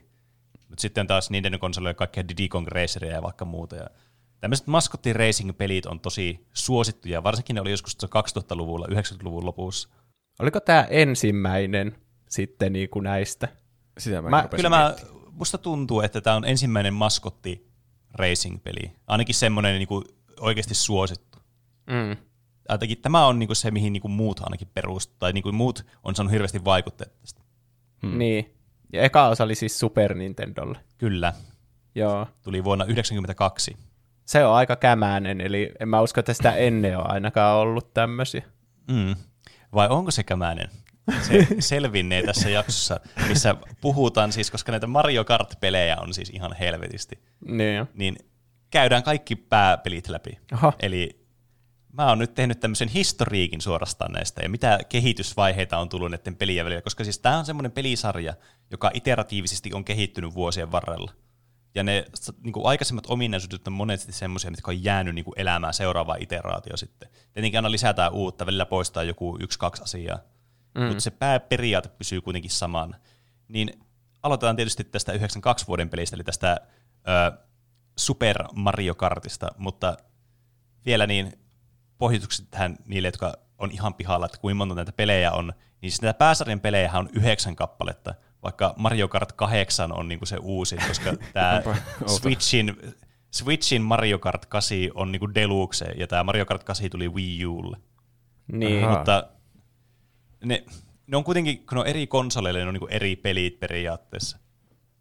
Vaikka ne on niinku periaatteessa sama peli. Tämä on vähän tämmöistä monimutkaista, mutta niitä on kahdeksan tai yhdeksän riippuen siitä, miten ne laskee. Aivan. Plus sitten on tämä Mario Kart Live Home Circuit, mikä siis tämmöinen, että sä ostat semmoisen RC-auton, missä on tämmöinen Mario-hahmo, ja voit niinku ajaa kotona tälleen niinku augmented reality-tyyliin sille. Se on tosi siistin näköinen. Ja se on kyllä hauskan näköinen kieltämättä. Ja sitten on Mario Kart Tour, joka on siis tämmöinen mobiilipeli, missä pelataan mobiililla Mario Karttia, Mm. joka on ihan hauskan näköinen. Se, siitä mä puhuin, että siinä ei aluksi ollut sitä nettipelaamista, niin ne botit oli nimetty silleen, niin kuin ne olisi jotain nimimerkkejä. Mm, Joo. niip. Ja sitten on myös erinäisiä arcade-laitteita, joista mä en ottanut hirveästi selvää, mutta oletettavasti nämä on jotain eri iteraatioita sitten näistä ö, niin kuin sen aikaisista Mario Kart-peleistä. Niin. Mutta koska näitä pelejä oli niin paljon, niin mä ajattelin, että mä nyt jätän ne vaan suosiolla pois ja puhutaan joskus, jos tulee mieleen joku arcade-pelin jakso, niin sitten voidaan mainita niitä taas uudestaan. Hmm. Mutta palataan ajassa taaksepäin vuoteen 1992, kun Super Mario Kart sai alkunsa tästä Shigeru Miyamoton Mario-pelisarjaan liittyvä niin peli. Tai siis tämä nyt ei ollut alun perin, tämä ei ollut siis tämä Mario-peli, vaan tämä oli vain siis ihan, niin kuin haluttiin vaan tehdä tämmöinen monin peli ajopeli Super Nintendolle. Koska F-Zero, joka oli tullut Japanissa vuonna 90, niin oli siis tämä niin kuin tunnettu Super Nintendon ajopeli. Mm-hmm. Tämmöinen, missä ajetaan tämmöisillä leijuvilla autoilla. Hmm. Ja tämä oli siis, jos tätä vertaa, tätä F-Zeroa ja sitten tätä Super Mario Karttia, niin aika saman näköiset, johtuen tietysti niin kuin näistä teknologisista puolista, mikä näissä peleissä on niin kuin läsnä tai niin kuin rajoitteena tälle Super Nintendolle. Mutta siinä, missä F-Zero oli single player peli, niin sitten tämä Mario Kart, niin tässä oli ajatuksena vaan tehdä tämmöinen monin peli ajoinpeli, että voi kahdestaan pelata tätä, koska siihen tämä F-Zero ei pystynyt. Ja tämä oli se syy sille, miksi pyrittiin tähän yksinkertaisuuteen, että pystyttiin niinku funktionaalisesti tekemään tämmöinen peli, että sitä pystyy kaksi pelaamaan. Eli siinä ei ole Ja nelinpeliä vielä. Ei kun niin, eihän sille konsolille edes saa neljä ohjainta. Mäkin rupesin Mm. Niin, kyllä. Tämä on tämmöinen split screeni vaan, että tässä on yl- ylhäällä ja alhaalla sitten nämä nä- näytöt. Mm. Ja sitten pelataan niin, niillä omilla hahmoilla, mitkä sitä valitaan. Ja tämä Mario-ajatus tälle pelille tuli vasta sit siinä vaiheessa, kun nämä sprite-grafiikat, mitä tässä käytettiin, niin huomattiin, että okei, tähän tarvitaan tämmöinen hahmo, joka vastaa tämmöistä tiettyä koko skaalaa näihin autoihin nähden. Niin sitten mietittiin, että hmm, miltäköinen, niin kuin mikäköhän tähän sopii. Ja sitten pistettiin jotkut dummiukot sinne vaan ajelemaan näitä karting-autoja ja sinne vähän testailtiin, että miltä tämä näyttää ja tavallaan fiilisteltiin sitä. Ja päätettiin jossakin vaiheessa tätä pelin kehitystä, kun siis äh, kysyttiin, muistaakseni Shigeru Miyamotolta niin jotakin apua näissä niin kuin, projekteissa. Tietysti niin kuin, myöhemmissä projekteissa, kun tässä oli Mario niin kuin, selkeästi niin kuin, se the focus aina. Mutta se oli kuitenkin tässä sitten mukana, että hei, että mitäpä jos tähän laitetaan tämmöinen Mario-hahmo. Mm. Miltä se näyttää, kun se ajaa ohi? Ja badabim, badabum, siitä se ajatus sitten lähti. ja tämä muuttui tästä moninpeli ajopelistä sitten moninpeli äh, su, Super Mario ajopeliksi, eli Super Mario Kartiksi. Nykyään se on itsestäänselvyys, mutta varmaan siihen mm. aikaan on ollut hassua, että mitä tämä Mario putkimies, joka normaalisti on siellä fantasiamaailmassa ja syö sieniä, niin nyt se ajaa jollakin karting-autolla. Ja niin, kyllä. Et tässä pelisarjan aikana on kyllä niinku huomattu se, että niinku, se on tuntunut vähän vieralta ajatukselta aina se, että niinku Mario tai Mario-hahmot ylipäätänsä ajaa näitä karting-autoja tai mitään lie ajoneuvoja näissä myöhemmissä osissa. Niin tavallaan tässäkin oli aluksi semmoinen niinku kynnys tälle, mutta lopulta tämän pienen testailun jälkeen sitten oltiin, että hei, että tähän passaa tähän. Ja oltiin sitten, että no hemmetti, testataan nyt tällaista konseptia. Ja sitä sitten kehitettiin siitä, sitä Mario-konseptia sitten eteenpäin. Ja koska tämä on nyt siis Super Nintendo-peli, niin tämä ajopelihän tarkoittaa sitä, että se pitää olla joko ylhäältä päin kuvattu, tai sitten tämmöinen, että luodaan illuusio tästä 3Dstä, mikä oli siis se tapa, millä tämäkin tehtiin tämä peli. Eli niin kuin F-Zero, niin tämäkin peli käytti tämmöistä niin kuin grafiikkamoodia, mikä tälle SNESille oli, joka kulkee nimellä Mode 7. Ja tämä idea tässä siis on, että tästä niinku tausta-backgroundista pystyy, niinku, sitä pystyy vapaasti skaalaamaan ja kääntämään, jotta voidaan luoda semmoisia niinku taustoja, jotka muistuttaa 3Dtä, vaikka todellisuudessa ne ei ole sitä. Mm. Eli se on niinku kangas, joka on sille vaan vähän vinossa, kun normaalisti mm. sitä katsotaan suoraan eestäpäin. Niin, kyllä. Hmm. Ja tämän takia se muistuttaa 3Dtä, ja tämän takia myös nämä kentät on niin kuin hyvin yksinkertaisia, koska sä et voi tehdä hirveän monimutkaista kenttää näillä. Mm. Ja sitten tietysti koska tämä oli Mario-aiheinen, niin tietysti tehtiin niitä kenttiä sillä tavalla, että okei, että me halutaan niin Mario-mäisiä kenttiä tänne. Vaikka joku Bowser's Castle on tietysti ikoninen kenttä. Niin mistä tulee heti, että niin otetaan se joku konsepti sieltä Mariosta, tämä visuaalinen puoli, ja sitten mietitään, että hmm, miten tämä kartin kenttä on. Ja sitten tavallaan, koska näillä kentillä on vähän niin semmoisia omanlaisia niin kuin elementtejä, että vaikka tämä Bowser's Castle on aika semmoinen kulmikas, koska tämä on tämmöinen linna ja siellä on paljon vaaroja ja voi tippua ja muuta vastaavaa, niin tavallaan nämä sitten elementit, joita näillä niin kuin kartoilla oli, kun ne ensimmäistä kertaa tuotiin tähän pelisarjaan, niin ne on jäänyt tavallaan niin kuin, sit sille niin kuin identifioimaan sitä karttaa itsessään muutenkin kuin vain sen niin kuin visuaalisen puolen vuoksi. Niin. Hmm. Vähän niin kuin Crash Team Racingissä on Cortex Castle-niminen kenttä, hmm. vaikka ei Cortexilla edes ole mitään linnaa. Eikö sillä ole siinä eka pelissä linna? Hmm. Kylläpä CTR on aivan hävytön kopio. siis, ky- siis kyllä, kun tämä niinku, me alkaa tutkiskelemaan näitä pelejä, niin siis kyllähän CTR on ihan älytön niinku kopio tästä niin. ideasta. Ja se on tosi tietysti, kulmikas se linnakenttä. N- niin, kyllä.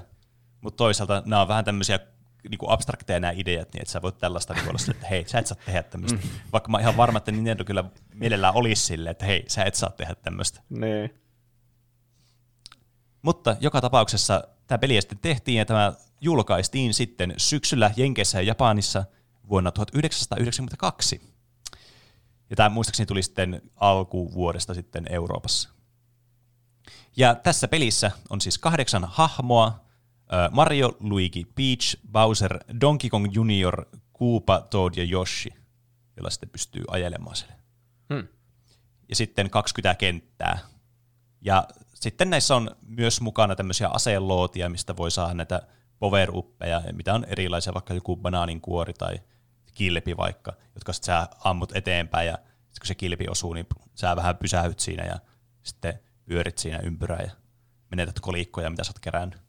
Vaikka en mä tiedä, voiko niitä lootiksi sanoa, kun eikö ne ole vaan kuvina siinä lattiassa? Niin, mm. kyllä. Että siis nehän, niin kuin myöhemminhän nämä on siis tämmöisiä ihan niin kuin 3D-laatikoita, jotka leijuu siinä ilmassa, mutta nämä on niin kuin tämmöisiä neliöitä tässä ma- maassa, mihin sä ajat siitä päätä, niin sä oot niin power upi. Mm. En muistaakseni ne spavnaa samoihin paikkoihin, tai mä en muista, että spavnaako ne uudestaan edes ylipäätänsä. Mä oon pelannut tätä, mutta siitä on nyt puoli vuotta, ehkä kun mä oon viimeksi tätä pelannut tätä peliä. Mm. Mm. Niin mä en ihan tarkalleen muista. Mutta siis tämä on hauska kuitenkin siinä mielessä, että vaikka tämä on niinku tämmöinen pseudo 3D-peli, niin sulla kuitenkin on, sä voisit kuvitella, että okei, no tää, tässä vaan ajetaan tätä maata pitkiä tavallaan that's that. Mutta tässä on kuitenkin siis semmoiset niinku ominaisuudet, mitkä on kaikissa näissä Mario Karteissa mukana, ja sitten varsinkin niinku muut pelit on mimikoinut, niinku vaikka CTR. Niin esimerkiksi niinku vaikka just voit hyppiä sillä sun karting-autolla, ja sitten power slidata, että sä voit pitää sitä sun momentumia, kun sä käännyt. Ja mm. tietenkin nämä hypyt voit, sä voit niinku tavallaan tehdä tiukempia käännöksiä. Hmm. Et vaikka tämä on tämmöinen niinku vähän niin kuin kaksulotteinen tämä alue, millä sä pelaat, niin sä voit kuitenkin sitten niin kuin tehdä näitä hyppyjä tässä myös. Ja tässä on niin kuin tämmöisiä vähän niin kuin hyppyreitä tässä pelissä, mutta tämä on, niin kuin, tämä on tosi vaikea hahmottaa just sen takia, että kun tästä puuttuu tätä korkeussuunta, tätä 3D-mäisyyttä tässä pelissä, että se on vaan niin kuin feikattu sinne. Niin. Tämä on välillä vähän haastavaa niin kuin ymmärtää, että mitä tässä tapahtuu tässä pelissä. Mutta kaikki nämä pelimuodot, mitkä siis on näissä niin muissa Mario Karteissa mukana, tämmöiset niin aivan peruspelimuodot, eli just tämmöiset niin time trial, eli ajetaan vaan niin kuin, yritetään mahdollisimman nopea aika jossakin kentässä, Ö, match race, myöhemmin tunnettu VS-modeena, missä voi pelata siis vastakkain. Että tämmöistä niin ajetaan vaan niitä karttoja ihan normaalisti. Ö, Grand Prix, eli se, että missä tulee näitä kuppeja, eli ajetaan kuin montaa kenttää, tämmöisessä kupissa, ja sitten saadaan pisteitä omista sijoituksista, ja sitten tulit, tulit huon, liian huonolla sijoituksella, niin piti pois sitä kupista, ja jne, jne. Ja sitten mm. tämä battle-moodi, että on tämmöinen battle-areena, tämmöinen, joka oli eros näitä muista kentistä, että on joku nelo, ne, yleensä joku neliskanttinen, jossa kerätään näitä power ja tarkoituksena on boksautella toisen ilmapalloja. Ja sitten kun kaikki ilmapallot on mennyt omasta autosta, niin sitten ne sä häviät. Okei. Okay. Mm. Mutta nämä on joka tapauksessa ollut ihan niin kuin alusta asti mukana nämä moodit. Huh aika jännä. Ei ne ole hirveänä sitä alkanut muuttamaan sitä, sitä konseptia, että niin, kyllä. Ihan ilmapallot ja kaikki löytyy siitä kasistakin. Mm. Ja sitten näissä vielä äh, on nämä tota noin, niin, nopeusluokat kanssa samat, nämä 50, 100 ja 150 cc, jotka siis viittaa tähän niin kuin moottorin kokoon, että kuinka nopeasti nämä ajaa nämä autot. Ja nämä on siis käytännössä vaikeusasteita, koska nämä kaikki karting-autot sisältää sitten sen saman niin kuin, kokoisen moottorin, joten niin kuin, tämä suhteellinen nopeus ei muutu missään vaiheessa näihin muihin kuskeihin. Ainoastaan vaan se, että kuin nopeasti sä sitä karttaa. Mm. Niin. Ja tässä eka pelissä muistaakseni oli sillä tavalla vielä, että oli niinku viisi kierrosta aina näissä kartoissa. Et myöhemmin se muutettiin. Oli jopa tuossa Super, tai Mario Kart 64, että muutettiin se, että se on kolme kierrosta per kenttä. Että niinku aika nopeasti jäi tämä viisi kierrosta, johtuen varmastikin siitä, että nämä kentät on aika lyhyitä ja yksinkertaisia, että haluttiin vähän pituutta sille, että se ei ole semmoinen minuutin sprintti vai that's that. Mm. Että Niin. haluttiin vähän sinne lisää niin semmoista, että sä ajat vähän pidempään sitä kilpailua. Jos joku Et ase osuu kerran, niin sitten ei häviä automaattisesti koko kisa. Eh, niin, kyllä. Ja sitten jos olet out of bounds, niin kuin näissä monissa kentissä on, ja välillä vähän vaikea havaita, että missä se out of bounds on, niin sitten tämä laki tulee ja nostaa sut tällä tota noin, niin, pilvellä ja tällä ongella sut ylös sieltä ja pistää sut ajamaan sitä. Ja se on siinä alussakin, kun alkaa nämä starttaa nämä kisat, niin se kuvaa sillä kameralla niin kuin Super Mario 64. Mitä niillä kolikoilla tehdään, kun tässäkin kerättiin kolikoita jostain syystä? Eli joissakin näissä Mario Kart-peleissä, ei kaikissa, se oli osassa mukana ja osassa sitten jätetty pois, mutta tässä ensimmäisessä nämä oli nämä kolikot mukana. Niin nämä kolikot niin kuin lisää sun auton moottorin, tai siis auton nopeutta Ai. käytännössä. Että mitä enemmän mutta kolikoita sulla on, niin sitä nopeampi sun auto kulkee. Sama on itse asiassa totta niin Crash Team Racingissakin, kun sä kerät. Aa. Mm. Okei. Okay. Roope on aina vältellyt niitä. Niin on. Että Kyllähän se nyt selvästi hidastaa, jos törmää johonkin. Niin mä yritän mennä tietenkin kaikesta ohitse. Mm, pitää tehdä tuommoista niin, niin laskelmointia, että okei, nyt jos mä kerään nämä kymmenen kolikkoa, niin mä törmään kolme kertaa, mutta jos mä en kerää yhtään kolikkoa, mä törmään vain kerran. Mm. Kumpi on nopeampi? Sekin, kun se lattia yhtäkkiä muuttuu semmoiseksi hirveäksi nuolimereksi eteenpäin, niin se näyttää aika pelottavalta. Mä yleensä ajan niistäkin ohitse. Jep. Mutta tämä peli on tosiaan siis aivan hemmetin yksinkertainen.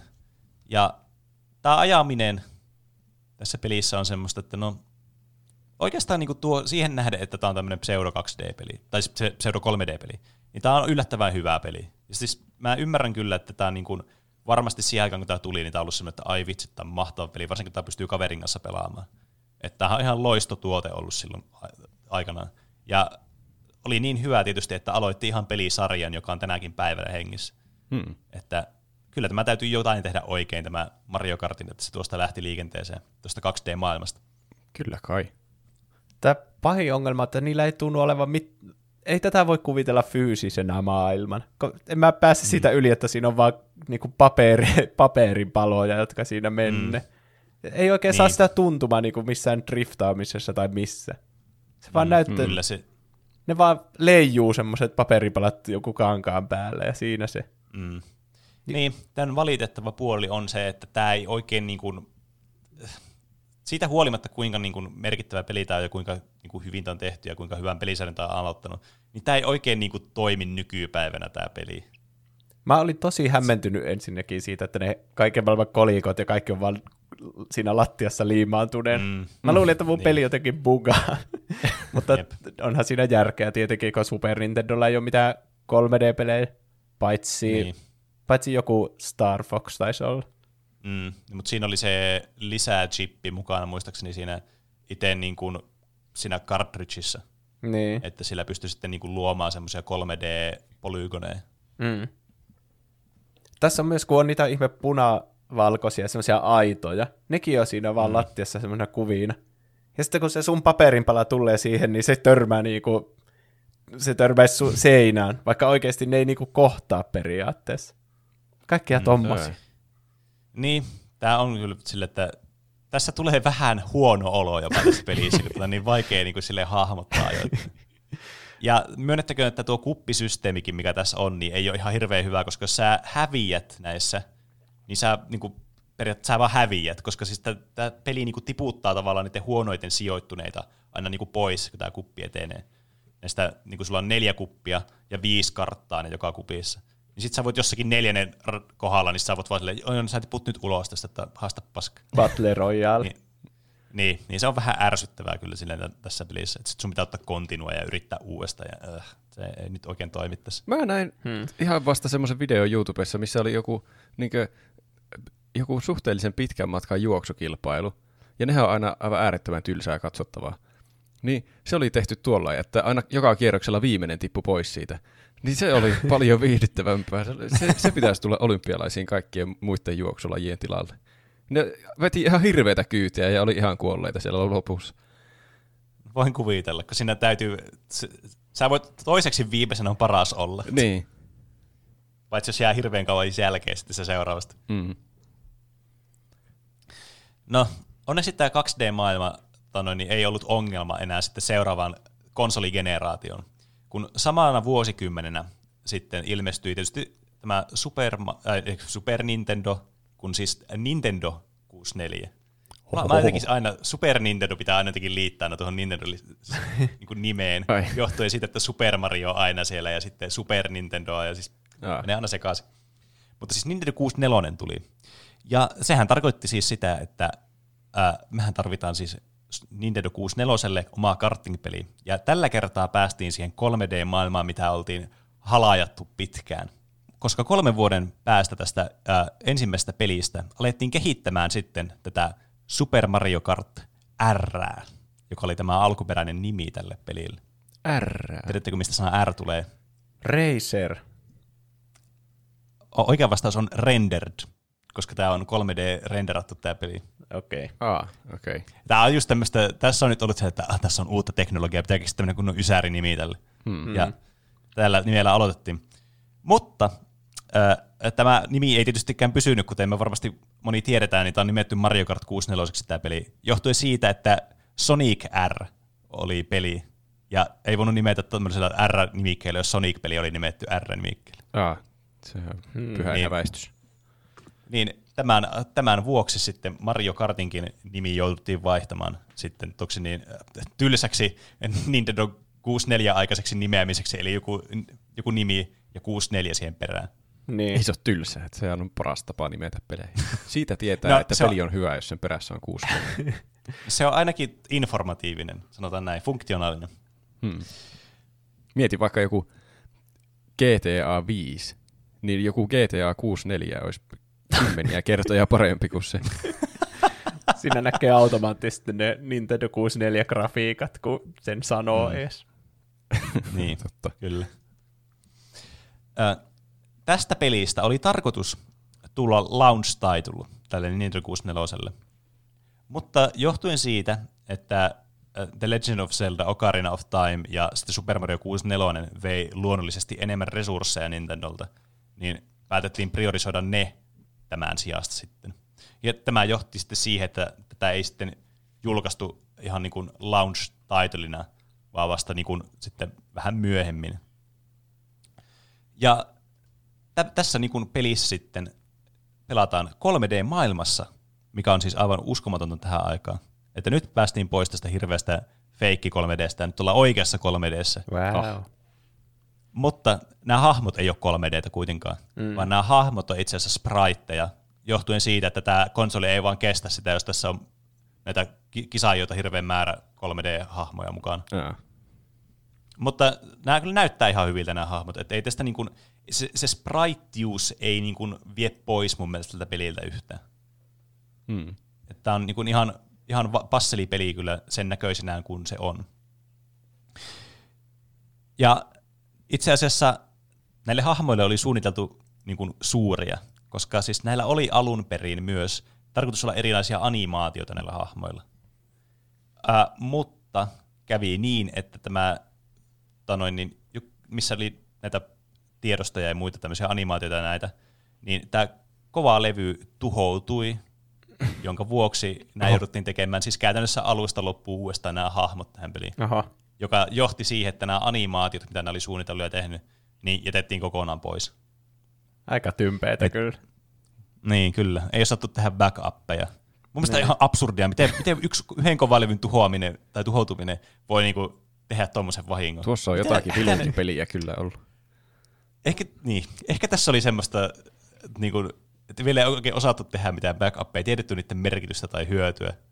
Sitten mentiin vaan silleen, että joo, joo, tämä on ihan hyvä, ei tässä mitään voi käydä. Ja sitten joka käy huonosti, niin sitten käy todellakin huonosti. Ehkä ne ei ollut alun perinkään saanut tehtyä niitä, niitä animaatioita, ja sitten ne äkkiä sytytti jonkun tulipalon ja valehteli, että siellä oli mennyt kaikki tiedostot nyt rikki, ja sitten ne saa sympatiat, että tästä vastoinkäymisestäkin huolimatta me tehtiin vielä näin hyvää peli. Mm. Se animaatiotiimi oli koko ajan vaan bilettänyt siellä ja sanonut silleen, joo, joo, kyllä se tulee valmiiksi. Ja sitten kun tuli deadline, niin ne on sille, joo, koira söi meidän kotiläksyt. Ö. Ehkä kukaan ei voi tietää tätä varmaksi. Paitsi ne tyypit, jotka oli siellä vastaamassa tästä. Hmm. Mutta ne ei tietenkään paljastaisi tämmöistä Eikin. fiaskoa. Tuskin. Tämän pelin uutuuksina luonnollisesti niin grafiikkojen lisäksi, niin nuo viisi, viiden kierroksen kentät, tai siis nuo radat, niin ne poistettiin ja nämä siirrettiin kolmeksi kierrokseksi näistä tässä pelissä. Johtuen tietystikin siitä, että nämä on monimutkaisempia nämä radat ja pidempiä, joten tämä viisi kierrosta oli ehkä vähän overkill. Varsinkin nämä jotkut kestää, niin kuin, jos ne ajaa silleen kasuaalisesti, niin voi kestää minuutinkin joku kierros. Niin sitten hmm. päätettiin, että okei, että tämä on ehkä vähän liian pitkä, jos näitä on viisi kierroksia. Hmm. Ja tästä johtuen siis kolme kierrosta jäi sitten standardiksi oikeastaan niin kuin kaikissa karting-peleissä, kun miettii. Se on hyvä määrä. Se on Niin niin kuin on. tarinassa tulee kolme näytöstä, niin myös Mm. mm. kartingissa. Kyllä, siinä semmoinen niin kuin draaman dynamiikka pysyy hyvin. Mm. Niin. Kolme on hyvä numero oikeastaan melkein kaikkeen. Mm, kyllä. Muun muassa d eli siihen 3 d jossa nä- jota nämä maa- maastot todellakin oli. ja kupit kans vaihdettiin tästä viidestä radasta neljään rataan, mikä on kans muuten tosi niin kuin standardi tämmöisissä äh, karting-kupeissa. Mm. Mä tietysti vertaan aina Crash Team Racing, joka oli siis lapsuuden yksi mun suosikkipeleistä, Niin. jossa siis nämä samat tietysti ilmiöt toistuu. Ja sitten muutama hahmo vaihettiin toisiin, eli Koopa Troopa ja sitten tämä Donkey Kong Junior vaihettiin varjoksi ja itse Donkey Kongiksi. Sitä mä en ymmärrä, että miksi tämä Donkey Kong ei ollut alun perin tossa, että miksi se oli Donkey Kong Junior siinä ekapelissä. Vaikea Mutta sanoa. näin se oli. Eikö Donkey Kong ole periaatteessa aina Donkey Kong Junior? Eikö, mä, No siis, eikö se niin. mennyt jotenkin sille, että se Cranky Kong on se Donkey Kong, ja sitten se Donkey Kong Niin. Junior on se, kenellä on se kravaatti. Ai. Niin, kyllä. Mutta älkää lähettäkö korjauksia, koska ei sillä nyt oikeasti ole väliä. Niin kyllä. Ja tässä oli nämä tavaralaatikot tosiaan tämmöisenä 3 d jotka oli siinä leiju siinä asioiden yläpuolella.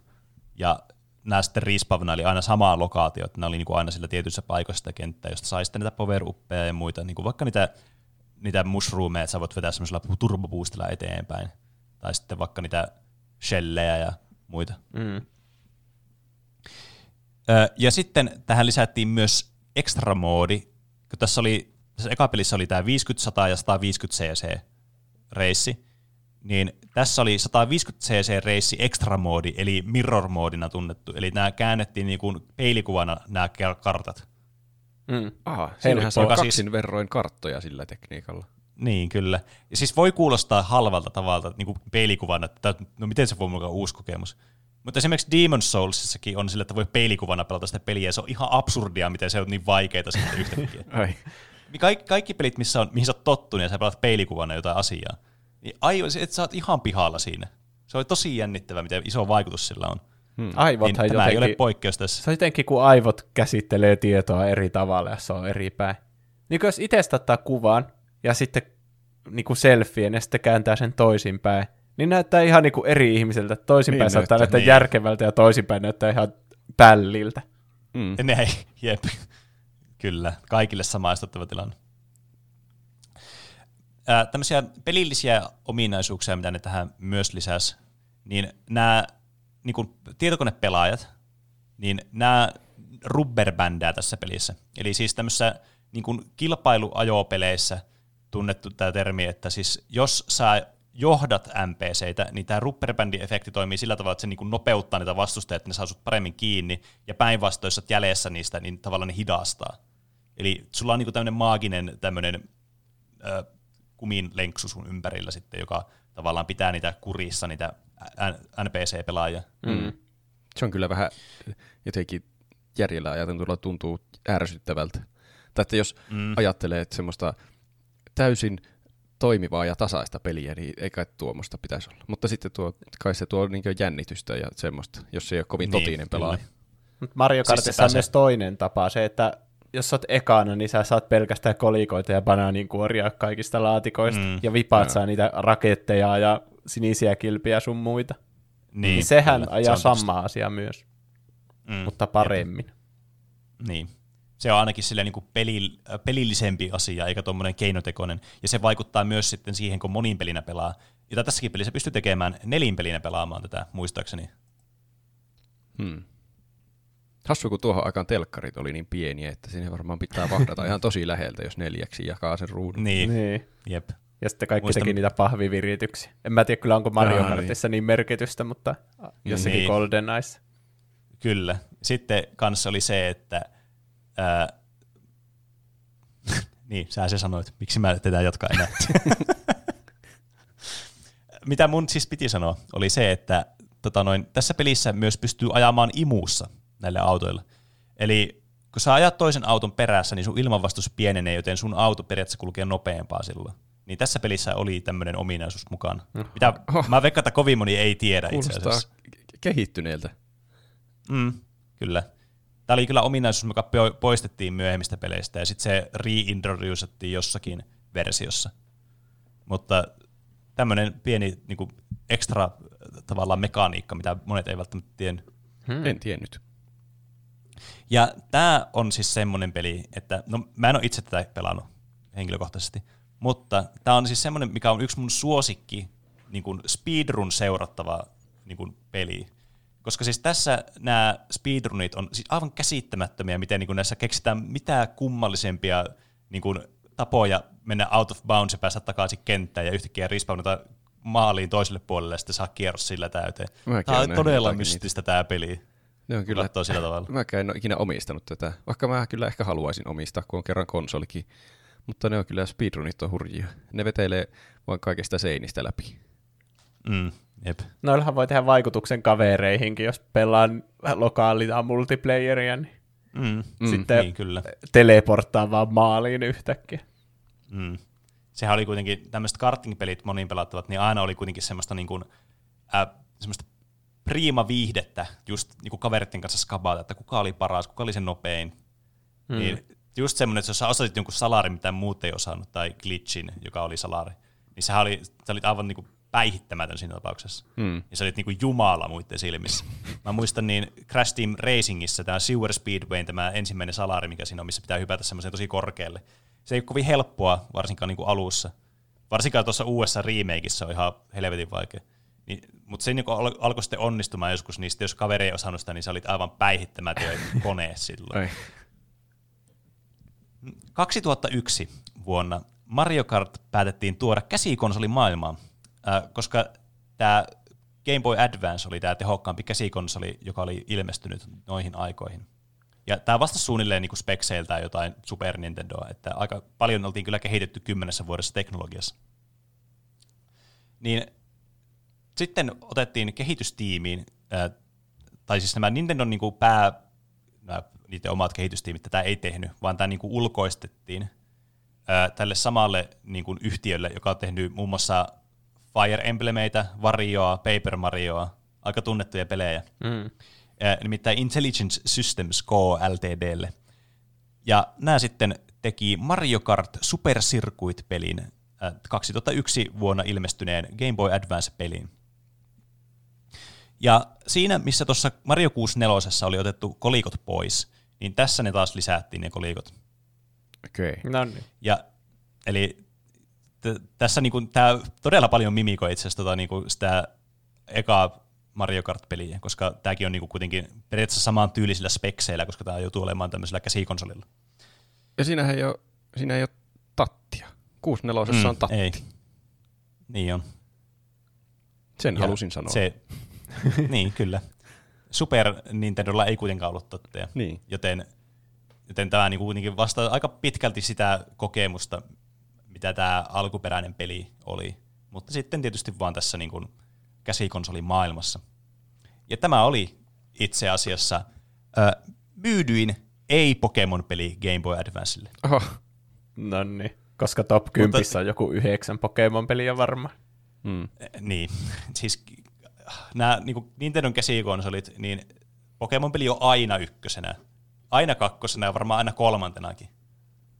Sitten ehkä jollakin siellä seitsemän saattaa olla joku toinen ei-Pokemon-peli. Hmm. Niin. Niin, niin tämä on vähän tämmöinen niin aina, pitäisi olla, kaikki listaukset pitäisi olla aina, että ei Pokemon-pelit mukana, koska ne Pokemon-pelit vaan niin kuin dominoi joka ikistä tämmöistä listausta niin, niin kuin radikaalisti. Hmm. Oliko tässä joku linkkikaapelilla toimiva multiplayer?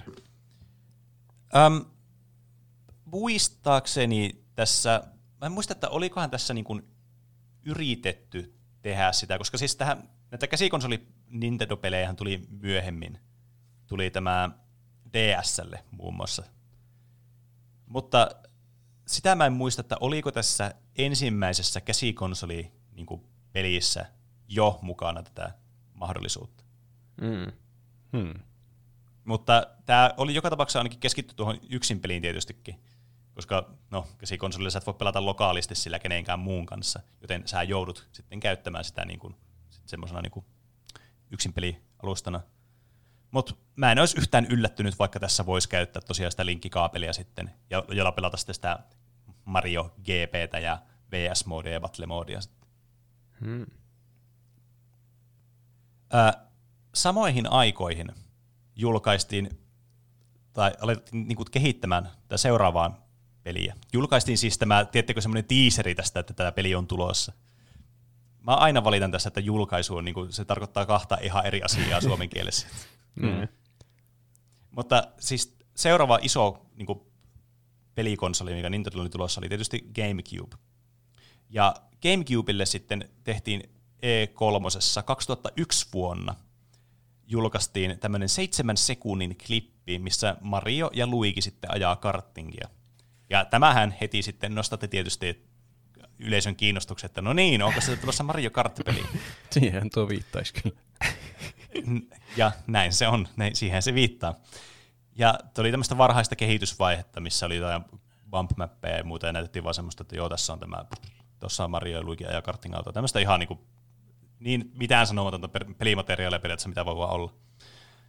Mutta kahden vuoden päästä samassa tapahtumassa E3 sitten pystyi pelaamaan demoa tästä pelistä, joka paljastui Mario Kart Double Dashiksi nimi oli ilmeisesti paljastunut vähän aikaisemmin, mutta nyt sitä pääsi ensimmäistä kertaa pelaamaan sitten. Joko ne hahmot on 3D-hahmoja? Mm, kyllä. Ja kaiken lisäksi sulla on kaksi pelattavaa hahmoa. Mitä? Onko ne Nimittäin, eri karteilla? Ei. Itse asiassa tämä Mario Kart Double Dashin tämä idea oli siis se, että sulla on kaksi pelattavaa hahmoa, jotka ajaa samalla autolla.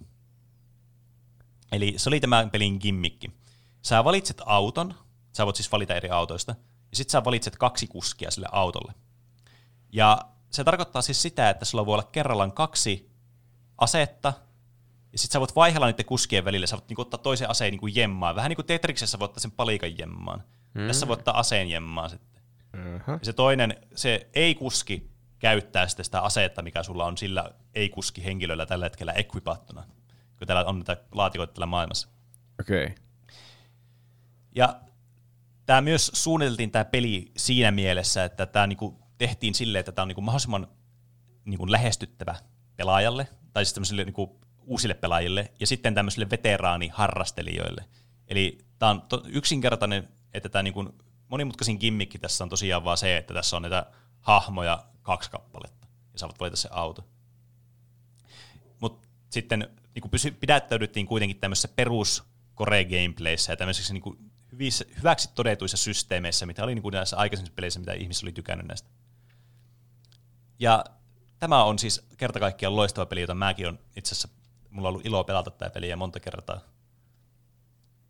Yliopiston kiltahuoneella meillä oli Gamecube, jota pystyi pelaamaan, ja siellä oli tietysti tämä Double Dash, ja sitten yhdessä baarissa, missä on tämmöisiä Nintendo-konsoleita, niin siellä pystyy myös pelaamaan tätä, niin aina Joo. kun sinne meni, huoma meni, ei voi ollut käynyt siellä pitkiä aikoihin, niin, niin siellä pystyi tätä aina pelaamaan, tai piti aina pelata tätä. Eli tämä on vähän niin kuin tämä Mario Kart-sarjan se Smash Bros. Melee, jota pelataan vieläkin.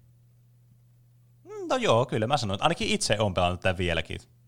Et nämä Gamecubein pelit on kyllä kerta kaikkiaan loistavia ja semmoisia niin hyvin elänyt tässä niin kuin ajassa, niin kuin pysynyt semmoisena hyvänä. Et ehkä se on just, että kun tuo oli just sitä Pleikka 2 aikaahan tuo oli, Mm. niin, niin ehkä just sen, niin kuin sen ajan pelit jotenkin, ne on sen verran niin kuin kehittyneitä, että niitä pystyy pelaamaan tänä päivänäkin hyvin, mutta ne ei niin kuin, tiedätkö, liian hyvän näköisiä ne pelit, että sä voisit niin kuin ajatella, että tämä näyttää ihan hirveältä verrattuna nykypeleihin. Tietenkin Nintendo-peleissä nyt on se etu, että ne on aina semmoisia niin kuin Nintendo-pelin näköisiä, mm. että se ei koskaan niin kuin kärsi sitä graafisesta olemuksesta hirveästi. Niin. Mut muitakin pelejä, mitä niin kuin noilla ton ajan konsoleilla oli, niin oli kyllä semmoisia, että ne on pitkään niin kuin pysynyt tosi hyvin pelattavina. Ja tämä ei tietystikään ole poikkeus. Mikä oli se Crash Team Racing-peli, jossa pelattiin, oliko siitä, siitä joku, missä oli kaksi hahmoa? Tag Team Racing. Niin. Voiko näitä senkin verrata mitenkään toisiinsa? Um, mä en kyllä tiedä. Mä en ole pelannut Tag Team Racingia ja mä oon kuullut siitä niin tosi huonoja juttuja ja mä oon nähnyt se, että se on ihan tosi huono muistaakseni. Ja muistaakseni Crash Team Racing jaksossa mä lynkkasin tämän pelin pelaamatta, mikä on siis synti. Sitä ei saisi tehdä, mutta mä tein niin. Ja mä pidättäydyn mun mielipiteessä, oli se sitten virheellinen vai ei, koska mä en voi muuttaa mun mielipidettä missään tapauksessa. Mutta tässä tapauksessa ainakin olen enemmän Nintendo-fanboy kuin Crash-fanboy siinä mielessä, että tämä Double Dash on tosi hyvä peli, missä mä en usko, että se Crash Tag Team Racing voi olla niin hyvä peli. Joskin näihin aikoihin tuli kyllä Crash Nitro Kart, mikä mun mielestä oli hyvä peli. Et en tietysti kumpaan verrata. Hmm. Joka tapauksessa tässä myös näillä aseilla oli semmoinen ominaisuus, että kun sulla on näitä hahmoja, sä valitset näitä hahmoja, niin, niin tietyillä hahmoilla ne aseet on erilaisia. Eli esimerkiksi, jos sulla oli Bowseri valittuna, tai no joo, vaikka Bowseri, niin muistaakseni nämä niinku, shellit, mitä sä nakkaat, niin on isompia, että niillä on helpompi osua. Ja sitten jos sulla on joku Toad tai Toadet, joka itse asiassa ilmestyi ensi kertaa tässä pelissä, tämmöinen tidbit teille kaikille, Mm-hmm. niin, niin ää, niillä sitten sai tämmöisen niin kuin kultaisen shroom-boostin, joka siis kun aktivoit sen, niin sä voit käyttää semmoisen tietyn näkymättömän aikarajoituksen sisällä sen niin monta kertaa, kun sä haluat. Että sä saat semmoisen speed boostin. Okei. Okay. Mä mietinkin, Että sillä hahmon valinnalla oli merkitystä. mä mietinkin, että olisiko se voinut toteuttaa helpomminkin, että on, saa niin kaksi asetta kerralla käyttöön valinnan varaksi. Mutta okei, okay, Mm. on siinä sitten järkeä, jos ne on erilaisia ne aseet. Et sitten voi tehdä Mm. mm. tuommoisen jonkun buildin, mi, mitä, miltä, mm. miten toimiikaan Mario ja Peach yhdessä. Uh. Niin. Mä en ihan varma ole siitä, että miten tässä pelissä toimii nämä weight classit. Kun tässä Mario Kart-sarjassa siis näillä on myös on tämä vauhti, mikä valitaan tähän peliin, ja sitten näillä hahmoilla on tietysti omia ominaisuuksia. Tämmöinen weight class on yleinen, jossa siis nämä kuuluu eri tämmöisiin niin kuin painokategorioihin, ja sitten se vaikuttaa, minkälaiset ominaisuudet sillä karting-autolla sitten on. Häh. Niin mä en sitten muista, että miten ne tässä sitten toimii, koska sulla on kaksi hahmoa, niin vaikuttaako se siihen weight classiin jollakin tavalla sitten? Ne lasketaan yhteen tai jotain. Se Keskiarvo. kuulostaisi Niin, ei, niin, en tiedä. Se vaikea sanoa, että miten se toimii. Mutta joku äh, mua parempi harrastaja varmastikin tietää, että mä pelaan tätä vaan niin kuin, pääsääntöisesti kasuaalisti. Vaikka tietenkin aina kun tätä, tämmöisiä kartingpelejä pelaa, niin et, se on, kasuaalisuus on aina semmoinen suhteellinen käsite. Mm. Niin. Ja sitten myös tässä pelissä on muutamia karttoja, niin kuin vaikka Baby Park, missä kolmen, kartan, niin kuin kolmen kierroksen sijasta, niin sulla on seitsemän kierrosta, koska tämä on niin lyhyt tämä kenttä. Ja sitten Wario Colosseumissa on myös kaksi kierrosta vaan kolme sijasta, koska se on mm. niin pitkä kenttä. Okei. Okay. Että näissä myös on tämmöisiä niin kuin, ä, karttakohtaisia eroja näissä niin kuin kierrosten määrässä, mitä ajetaan. Ja tietysti näissä myöhemmissä peleissä ne tulee niitä samoja kenttiä uudestaan ja sitten niitä kierrätetään niitä samoja ideoita näissä. Että nämä on aika tämmöisiä niin copy-paste sitten parannetaan jotakin juttuja. Hmm. Mikä on tietysti ihan kivaa siinä, siinä mielessä, että on helppo tehdä uutta asiaa ja keskittyä siihen pelin parantamiseen, kun niitä kenttiä ja hahmoja on niin paljon ja muuta. Niin ei tarvitse aina keskittyä niiden uudestaan luomiseen. Niin, lukee edellisen Totta. pelin arvostelut ja sitten katsoo sen plus-miinusosuuden ja tekee sen mukaan. Kaikki miinukset Niin. yrittää korjata. Keskittyy plussiin. Näin se on. Ja koska tämä oli niin, äh, Gamecubella, niin tässä oli LANI-ominaisuus. Eli siinä, missä tämä pystyy pelaamaan tietenkin yhdellä konsolilla neljä pelaajaa kerralla, niin LANI-ominaisuudella tämä pystyy pelaamaan niin kuin korkeintaan 16 pelaajaa kerralla. Oho, Siinä on jo monta pelaajaa. Kyllä. Eli kaksi pelaajaa ohjaa yhtä autoa siis. niin. Ja ilme- ilmeisesti tämä toimii sillä tavalla, että kun sulla on kahdeksan, pelaa- kahdeksan autoa ja 16 kuskia, niin sulla niin kun sä team appaat jonkun kaverin kanssa, katsotaan double dashi, niin sä, sitten se toinen, joka ajaa, niin oikeasti ajaa, ja se toinen, joka ei aja, niin sitten käyttää sitä asetta. Mutta onko se aseen Sitten kun käyttäminen vaan painaa nappulaa? On. ei se, niin kuin, se ei kovin monipuolista. Joo. Ja sitten tässä on sitten se hot swap-näppäin, millä voi vaihtaa ne kaksi hahmoa paikkaa. Mutta mä kuvittelisin, että tämä toimii sillä tavalla, että se vaihtuu se kuski sitten, että se kuski oikeasti vaihtuu. Mikä, jos pitää hmm. paikkansa, kuulostaa tosi hauskalta niin kuin pelattavana. Niin. Tosi semmoiselta kyllä riitaa aiheuttavalta. niin, kyllä. Ja kumpi omistaa sen napin, että vaihdetaan kuskia? niin. Onko se se kuski sitten, joka omistaa aina se? Niin. Se olisi toisaalta Niin, hauskaa, että se takapenkiltäkin saisi yhtäkkiä minä hypätä siihen. niin, niin. Sitten molemmat Se on rämpää kilpaa sitä ja kumpikaan ei saa ajaa. Mm. Niin. Niin.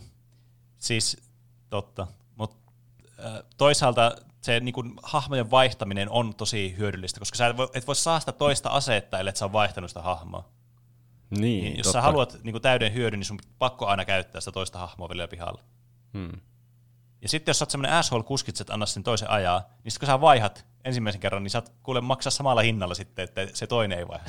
Niin kai. E- että tässä nyt tietysti kannattaa olla semmoisessa symbioosissa elää varmastikin niiden kuskien kesken. Eli joko vaihtaa sillä kohteliaasti monta kertaa, tai sitten ei ikinä ollenkaan, ettei se toinen saa edes mahdollisuutta Niin. kostaa. Niin kyllä. Mutta sitten ei voi käyttää aseita. Hmm. Niin. Niin, totta. Koska se on aina se, se joka on sen takana, ei aja, niin se on, joka käyttää sitä aseetta. Ovella. Mm, kyllä, fiksusti suunniteltu. Äh, Mario Kart DS 2005 vuonna ilmestynyt oli ensimmäinen Mario Kart-peli, jossa oli online play-mahdollisuus.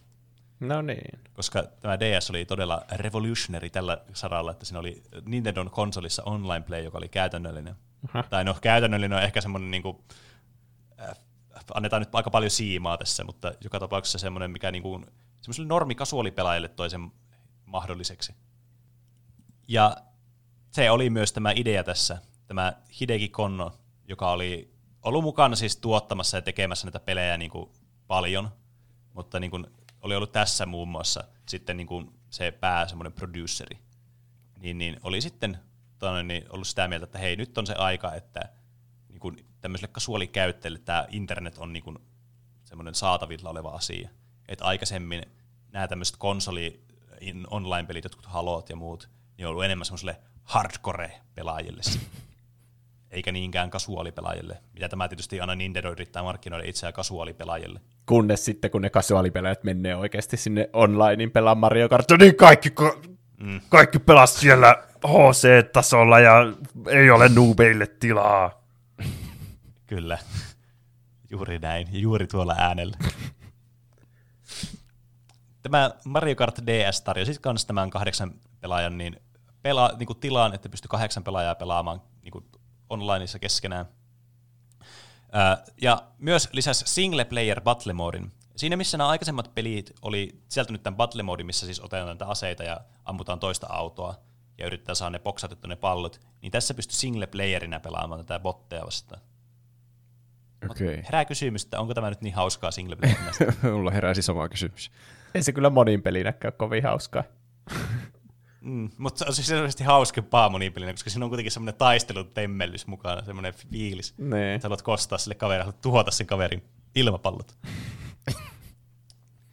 ja tässä pelissä ne lisäsi sen imussa ajon takaisin, mikä oli siis puuttuva ominaisuus tuossa, äh, vaikka tuossa aikaisemmassa GameCube-pelissä. Hmm. Ja sitten kans lisäsi pelimuodon, joka ei ollut missään muussa näissä peleissä, eli Mission Modin. Eli tämä oli siis semmoinen pelimuoto, missä sulla on niinku erilaisia tehtäviä, missä sulla on valmiiksi valittuna auto ja kart, se karting-auto, tai siis pelaa hahmo ja karting-auto, ja sitten sulla on joku tietty, mitä sun pitää tehdä jossakin radassa, joku tietty tehtävä. Ja sitten sä vedät niitä läpi ja, ja sitten lopussa tulee joku bossi. Eli vähän niin kuin varmaan Crash Team Racingissä boss-tyylinen, että siinä on joku vähän buffattu kuski sitten, jolla on vaikka niitä aseita enemmän tai muuta vastaavaa. Mm. Hmm. Niin, niin tämmöinen pelimuoto oli tässä mukana, mutta se ei ottanut ilmeisesti hirveästi tuulta alleen, koska tämä ei sitten jäänyt näihin muihin peleihin. Että todettiin, että tämä on ehkä vain tämmöinen hassu gimmick, että tämä ei ole semmoinen niin kuin asia, mihin palata. Vähän niin kuin tuo Double Dashin kaksi kuskia. Ja mun mielestä oli hauska ominaisuus, mutta ei sitä myöhemmissä peleissä ollut. Niin. Siinä kasissa on kaksi asetta, tai ainakin siinä Switch-versiossa. Mutta Joo. niiden välillä ei voi vaihella mitenkään. Ai, Kyllä. mitä hyötyä olla sitä kaksi asetta? Voi se silti sä säästää. sen, niin sit sä saat Tai siis- toisen. Niin. Ja joskus saa kaksi, la, semmoisen laatikoissa on kaksi asetta jo valmiiksi. Ah. Niin kyllä. Tupla value. Best value. Mm. Vuonna 2008 Mario Kart Wii jatkoi aika lailla siitä, mihin jäätiin tuossa DSssä. Sama tiimi oli siis tekemässä kuin tuota aikaisempaa peliä. Koska niillä oli siis ai- tarkoituksena lisätä kaikkia online-featureita tähän niin DS-peliin, mutta aikarajoitteista johtuen tämä ei ollut mahdollista. Niin ne päätti sitten palata näihin asioihin sitten tosiaan Wii-versiossa, joka oli siis tietysti tosi suosittu konsoli, ja siinä oli myös nettipeliominaisuudet viety vähän eteenpäin, että ne oli helpompia käyttää ja muuta niin, niin tähän sitten niin lisättiin online-featureita, ja muun muassa tämä oli se ensimmäinen peli, missä lisättiin myös näitä pyöriä niin kuin ajoneuvoiksi, mm. eli tämmöisiä niin kuin BMX-moottoripyöriä. Ja. Ja syy, miksi näitä vasta tähän lisättiin, nämä oli aikaisemmin jo yrittänyt saada mukaan näitä, mutta ilmeisesti nuo higher upit oli ollut sitten tuolla toimistolla silleen, että no eihän nyt voi Marioa pistää ajamaan prätkän kyytiin, se näyttää ihan naurettavalta. Niin. Nyt meni yli. Niin.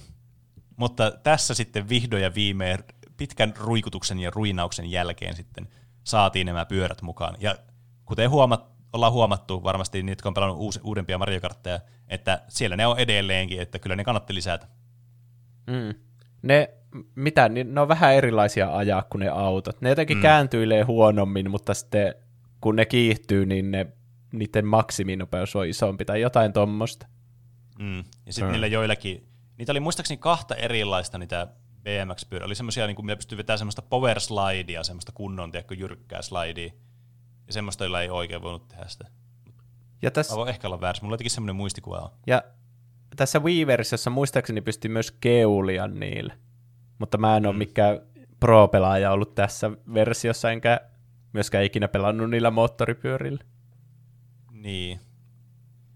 Tässä ainakin tässä pelissä se weight class ainakin niin kuin määritteli sen, että millä ajoneuvoilla sä voit ajaa. Että jollain Bowserilla ei voinut ajaa jollain kevyellä prätkällä esimerkiksi. Hmm. Hmm. Ja tässä oli tietysti, koska tämä oli Wii, niin kuten monet voi varmaan arvata, niin kontro- ohjauskontrolleja oli monenlaisia, ja eräs niistä oli tämä sitten, että sä niin kuin pidät sitä Wii-ohjainta niin kuin rattia. Ja tulihan tämän pelin mukana myös semmoinen muovinen lisäosa tälle Wii-kapulalle, että sitä sai semmoisen Mario Kart-ratiin. Mun mielestä ne on aina hauskoja. Mä, mm. ihmiset ihan vihaa hauskoja. niitä, mutta mun mielestä on hauska pelata sillä tavalla. Niin, siis en mä tykkää niistä. Siis su- suoraan sanottuna mä en tykkää pelata itse sillä tavalla. Mutta koska se on aina vaihtoehtoinen tapa vaan pelata, niin mä ymmärrän, että miksi se aiheuttaa niin suurta vihaa, että tavallaan sun pitää mennä niin kuin, yli, yli äyräiden sitten sen vihan kanssa, että pitää alkaa muille sanoa, että et sä saa pelata tuolla tavalla. Keneltä se vie pois? Jos sun vastustaja pelaa sillä tavalla, niin sulla pitäisi olla etulyöntiasema siinä, niin olepa nyt hiljaa vain. Vai onko, koska onko se niinku Puhuiko välttämättä... tietylle henkilölle? Kuulosti jotenkin hirveän henkilökohtaisesti. Niin. No siis, mä ainakin en osaa itse ajaa yhtään sillä rattitavalla, niin mitä mä oon pelannut Switchillä. Muistaakseni tuolla Wiilläkin mä oon pelannut sitä silleen rattitavalla ja se ei oikein itseltä luonnistunut. Mutta niin, ehkä se on vaan tottumuskysymys. En mä tiedä, en mä usko, että kumpikaan näistä ohjausmetodista mitenkään ob- objektiivisesti parempi tai huonompi. Hmm. Niin. Ehkä siinä mielessä, että tämä välttämättä tämä niin kuin jollakin Wiillä vaikka, tämä niin kuin ohjaimen asennon tunnistus ei välttämättä ole niin ihan tarkkaa, varsinkaan ilman sitä Pro-lisäosaa, mikä näihin ohjaimiin tuli, vai mikä se oli se lisäosan nimi. Wii Motion Se ei Plus. mahtunut, niin, Wii Motion Plussa. Niin, koska sehän ei tietenkään mahdu tähän rattiin. Aa, Niin, niin mä en tiedä sitten, vaikuttaako se sitten siihen, että kuin tarkasti se ottaa se sun käännöksen sille. Ja sitä en tiedä, että onko tässä Wii Motion Plussaa tässä itse ratissa, mikä tässä on tässä äh, tämä muoviläpyskä. Veikkaan, että ei. Tämä tuli kuitenkin muistaakseni ennen kuin tämä tuli tämä Wii Motion Plus ylipäätänsä siis koko Wii. mm. 2011 vuonna tuli Mario Kart 7, jossa ne alkoi nimeämään vihdoin näitä tälle numeraalisesti näitä Mario Kart-pelejä. Joo. Outo aloittaa numerosta 7. on kyllä. Niin, sitten Mutta kaikki alkaa miettiä, että mitkä ne edes oli ne edelliset kuusi. kun- No Se- sitä mäkin mietin. Kun mä tätä tein tätä aihetta, mä mietin, että Mario Kart 8 on, joo. Mitä muita Mario Kartteja on? Sitten mä olin katsoin sille, näissä on yhdessä on numero kahdeksan lisäksi. niin kuin mitä helvettiä. Ja sitten nämä lasketaan pääpeleiksi nämä käsikonsolipelit. Mutta mitäpä mä oon arvostelemaan. Ne on kaikki kuitenkin nämä Mario Kart-pelit on tosi hyvin arvosteltuja ja tosi tykättyjä. Oli ne Game Boy Advancelle tai oli ne sitten Wiille. Että se on nyt, Mar- Mario Kart 7 on tämä ja se on juuri niin. niin kai se on. Tässä tuli muun muassa uutena lisänä, mikä mun piti ottaa huomioon. Näissä peleissä on aina se lakiituu, joka nostaa sut sieltä pinteestä, kun sä tiput vaikka jossain Rainbow Roadissa alas. Mm. Mutta tässä sillä voi pelata ensimmäistä kertaa. Ai. Meneekö se Sillä hämmentävää, koska Voiko sillä lentää? ää, ei, no siis, ei, en mene tuohon lentämiseen vielä, mutta siis sä ajat vaan karting-autolla sillä lakitulla. mutta se on hämmentävää, koska sitten kun sä tiput alas tai jotakin, niin sitten se lakitu nostaa sut kuitenkin ylös. Onko siellä toinen lakitu? Vai? On, ilmeisesti. Ah, Okei. Okay. mikä on hämmentävää, mutta no, joka tapauksessa se on pelattava hahmo tästä eteenpäin ollut näissä peleissä. Mutta siihen lentämiseen palatakseni, tässä pelissä on ne gliderit. Eli niitä kenttiä tehtiin sillä tavalla, että oli semmoisia pitkiä hyppyjä, missä mentiin näillä niin kuin, tällaisilla glidereilla li- liidettiin sitten menemään. Mm. Että ei tarvinnut aina ajaa siinä maan pinnalla, tai ne hypyt ei vaan jäänyt siihen maan tasolle, niin kuin, että sä oot niin kauan ilmassa, kun sulla riittää vaan sitä ylöspäin suuntautuvaa momentumia. Mm. Vaan tässä pystyy sitten tulemaan tämmöisiä kohteita, missä sä lennet ja ohjaat sitä sun hahmoa sitten siinä. Tää oli 3 Ja sitten DS, näitä- niinkö? Joo, kyllä, 3D. Onko siinä semmoista liiketunnistusta? Mä epäilen, että ei ole. Hmm. Ja sitten kanssa tämä sukelluskohtaus, missä ajat niin veden alla. Nekin oli tässä samassa pelissä mukaan. Ja koska nämä online-ominaisuudet oli havaittu, että nämä on suosittuja, ihmiset pelaa näitä, ihmiset käyttää näitä, niin tässä lisättiin karttikustomisaatiota myös. Että pystyy kustomisoimaan enemmän sitä omaa niin kuin näköä, että kun sä pelaat onlineissa, että kaikki ei näytä ihan samalta, vaan pystyy vähän niin kuin sitä omaa touchia siihen mukaan. Niin, ja niillä on jotkut, ainakin siinä Switchillä on ne statsit, että renkaat tekee mm. tämmöistä grippiä ja ohjattavuutta Niin, ja kaikkea. Ja runko ja glideri ja niillä on eri ominaisuudet. Mm, kyllä. Sitä mä en tiedä, kuin merkittävät ne ominaisuudet on. Että onko ne lähinnä kosmeettisia vai onko niillä oikeasti iso merkitys niillä osilla. Et se on jäänyt vähän mysteeriksi, että kuin, niin kuin tarkasti sun pitää miettiä sitä, että haluatko sä niin kuin function over fashion. Tiedättekö? Niin. Niin. Se olisi mukava, Ja mä jos niillä... haluaisin mieluummin vaan stylata vaan. Niin. Se olisi jotenkin kivempi vaan niin kuin, tehdä mahdollisimman hieno auto siitä. Mutta mä aina katon ne statsit päällä, että ne jotenkin niin. näyttää järkeviltä myös. Maksimum statsit vai sitten se näyttää ihan hirvitykseltä Niin. se ajoneuvo. Jossakin peleissä on ärsyttävää, että hyvät varusteet on hirveän rummia. Ja sitten sä pelaat koko Niin pelin on. jossakin, mikä olisi hyvä esimerkki. No jossakin ihme Skyrimissa sulla on koko peliajan vai jotkut tyhmät shortsit jalassa, kun niillä oli niin hyvät statsit, ja sitten juoksit Joo. siellä paljaan jaloin, mikä näyttää ihan naurettavalta. Niin. Sitten jotkut RPG-pelit ratkaisee tämän ongelman sillä tavalla, että sulla voi olla niinku kustomisaatioslotti, että sulla on niinku kustomisointi-itemi, sitten se ns. oikea itemi. Mutta mun mielestä sekin on ihan paskaratkaisu, Niin. koska sitten, jos on online-peli varsinkin, niin sitten siinä tulee se kysymys, että no, mutta miten sä voit näyttää muille sitten tavallaan, että sä näytät eriltä, sitten sulla on eri statsit, niin onko se vähän niinku huijaamista. Ja sitten jos ne ei taas näy muille, ne sun kosmeettiset jutut, niin onko sillä mitään merkitystä, kun sä voi fashionaa vaan niille muille siinä. Mm. Niin, totta. Ei se oikein ratkaise myöskään mitään. Hmm. Sitten päästään tähän kahdeksanteen editioon tästä pelistä. Eli Mario Kart 8 vuonna 2014, joka ilmestyi Wii Ulle ensimmäisen kerran. Ja tämän ensimmäinen esiintyminen oli 2013 vuoden Nintendo Directissä. Onko tämä muuten, tämä on varmaan ensimmäinen Nintendo äh, Mario Kart-peli, joka on tullut tuossa Nintendo Directissä esille. Niin, varmaan. Milloinhan ne on Koska, alkanut? niin, koska mä just aloin miettimään, että mä luulin, että ne on ihan uusi juttu nuo Nintendo Directit, mutta ilmeisesti ne on jo 2014, tai siis 2013 vuonna ollut jo. Ne on siis semmoisia live-striimejä ennalta nauhoitettuja. Vähän niin kuin semmoisia, mitä E3 on Ö. Nintendolla. Kyllä. Käytännössä siis tämmöisiä mainosvideoita. Niin. Ja tämä sitten on niin kuin kiteyttänyt kaikkia näitä ominaisuuksia näistä aikaisemmista peleistä. Muun muassa nyt vaikka nuo uusimpana nuo gliderit ja nuo sukelluskohtaukset. Niin tässä pelissä on ne kaikki. Ja sitten myös tämmöinen anti-gravity racing on tämä uusi ominaisuus, mikä tässä on. Mm. Eli tässä pystyy menemään semmoisia reittejä pitkin, mitkä ei ole oikeasti niin kuin, tavallaan fyysisesti olisi mahdollista mennä silleen, niin kuin, että se auto pysyisi siinä, vaan sä meet niin kuin magneettia pitkin siinä sitten. Tai no ei se ole magneetti, mutta en mä tiedä, onko sillä mitään merkitystä. Sä meet siinä niin kuin magneetti.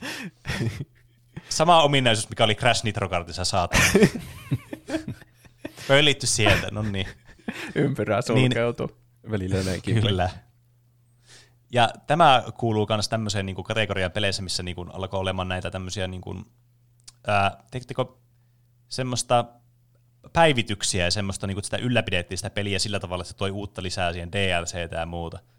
Semmoinen, sillä on joku oma termikin, mutta mä nyt enää muista, kun tämä on niin pitkä rämpli ollut tästä Mario Kartista. niin, niin, joka tapauksessa tässä tuli sitten nämä Amiibot käyttöön, mitkä oli niitä uusia juttuja, että sä pystyt niinku Amiibon liittää siihen, ja sitten sillä oli joku tietty karting-auto ja tietty hahmo, millä sä ajoit. Tämä lisäsi uuden vaikeusasteen, 200 cc-kisat, eli sä ajoit vielä nopeammin tässä nyt, tai oli mahdollista ajaa vielä nopeammin. Mm. Ää, uusia hahmoja, nimellisesti eli eri pelisarjoista kuin tästä Mariosta, mikä oli aika ennennäkemätöntä. Jossakin Mariossa oli tyyliin Rob oli pelattava hahmo, mutta tässä niinku tuli ihan niinku muista franchiseissa pelattavia hahmoja.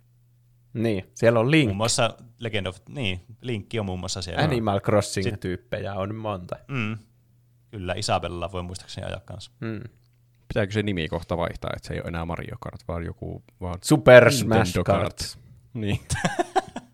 Niin kyllä, Se olisi kyllä siisti. Joku kieltämättä. Cloud ja Sephiroth ja Solid Snake. juuri- juuri ylivakava hahmo ajaa jollakin pienellä kämäisellä pyörällä. Niin. Niin, kyllä. Ja sitten varsinkin, kun tässä tuli kans tämä cross-promotion tämän Mercedes-Benzin kanssa, Niin. missä on niitä Mercedes-Benz-autoja, mitkä siis mun mielestä ihan naurettavia. Eilen mä pelasin tätä sitä Switch-versiota, niin just tuli joku, että uusi itemi avattu, niin jotkut Mercedes-Benzin renkaat. Jes, kiitos. Jep. Siis aivan, on ihan naurettavia mun mielestä, mutta toisaalta ei tätä pidä ottaa liian vakavasti tämä peli. Ja tämä sama peli, tämä Mario Kart 8, siis tosiaan tämä Switch-versio on myös olemassa, joka tuli tuossa vuonna 2017. Niin, niin tämä on niinku sama peli, mutta tähän on vaan ämpätty kaikki nuo DLC sun muut sitten tähän niinku uuteen versioon, uuteen konsoliin. Paremmilla graffoilla, pyörii paremmin. Siis, niinku, tämä on vaan niinku tuotu tähän uuteen konsoliin tämä peli käytännössä vaan portattu. Mm. Lisää hahmoja ja muita tämmöisiä pelillisiä parannuksia. Mutta niinku, tämä on kyllä siis, mulla, mä en ole ite, mulla ei itellä ole tämä Mario Kart 8, ja mä en oikein tiedä miksei mulla ole tätä. Se on kaikilla. Switch-omistajilla. Se on oikeasti No siis joku niistä yhtä monta mietin. myynyt kuin Switch itse, se peli. Niin. Mutta sitten on se yksi puuttuu, ja se on minä. Niinpä. Mutta tätä aina sitten vaikka esimerkiksi Juuson luona tullut pelattua. Tämä on kyllä siis hauska tämä peli ja sille niinku, tämä on mukava vaihtelu, kun Crash Team Racingia mä oon pelannut ihan hirveästi, varsinkin peniikkana, ihan hulluna. Niin sit kun tämä on just sen verran samanlainen, tiedätkö, että pystyy niinku pelaamaan tätä silleen, että okei, ymmärtää tämän pelin, miten tämä toimii, mutta just sen verran erilainen, että ei ole semmoista, niinku, että se suoraan yksi yhteen niinku translateaa sen taidon kanssa. Mm. Esimerkiksi vaikka tämä boostaaminen on erilaista näissä peleissä. Niin. Että siinä missä Crash Team Racingissä sä niin painat erillistä nappia, että saat boosti aina, kun sulla tulee semmoinen, että sä slidaat. Niin tässä mitä pidempään sä slidaat, niin sulla alkaa kertyä semmoinen niin mit, näkymätön mittari, joka sitten ilmenee eri tämmöisenä niin boostiväreinä. Ja sitten kun sä pääset irti sen, niin sä lähdet nopeasti menemään.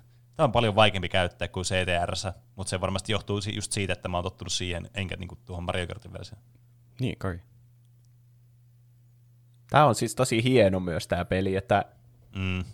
vaikka Switchihän on aika huono tehoinen verrattuna kaikkiin uusiin konsoleihin, varsinkin johonkin Pleikka 5 Niin. esimerkiksi. Niin kun tätä, tätä pelaa, niin tämä näyttää niinku semmoiselta Pixar-leffa-grafiikoilta.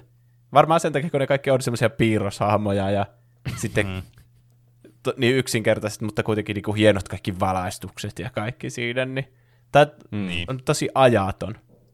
Että Jep. tästä ei hirveänä voi edes laittaa paremmaksi ennen. Mm. Ja just sille, että niinku, ei ole mitään tarvetta laittaa paremmaksi. Että tietysti aina niinku, tehostetaan grafiikoita, kun mitä niinku, enemmän tehoja löytyy vehkeestä. Ja, vaan niinku, samahan niitä parantaa niitä grafiikoita, tehdä sitä vähän semmoinen modernimman näköinen.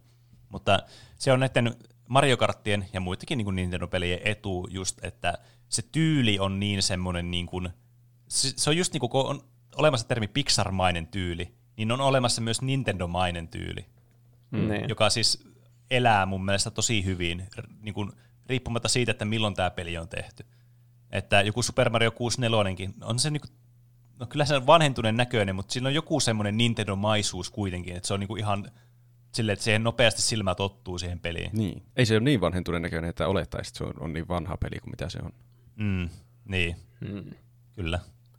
Niin, eiköhän tämäkin 30 vuoden päästä näytä kuitenkin aika vanhalta. Ja sitten kuuntelee tätä podcastia ja ajattelee, että miten mä oon voinut pitää tuota hienon näköisenä, kun nyt on Mario Kart joku. Mm.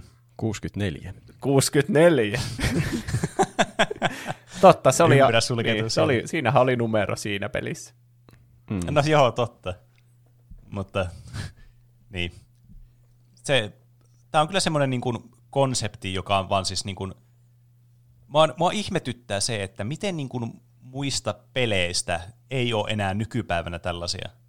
Tai siis, on, johtuuko se oikeasti vaan siitä, että tämä Mario Kart on vaan niin tunnettu ja semmoinen niin kuin tämä Mario, ja tai niin kuin Nintendo ylipäätään on niin kuin maskottimaisuus jotenkin niin, kuin niin paljon voimassaan, että muiden peliyhtiöiden ei mitään järkeä edes yrittää tehdä tämmöistä peliä, kun sitä heti verrataan Mario Karttiin, ja sitten, tiedätkö, mik, miksi et pelaa vaan Mario Karttia?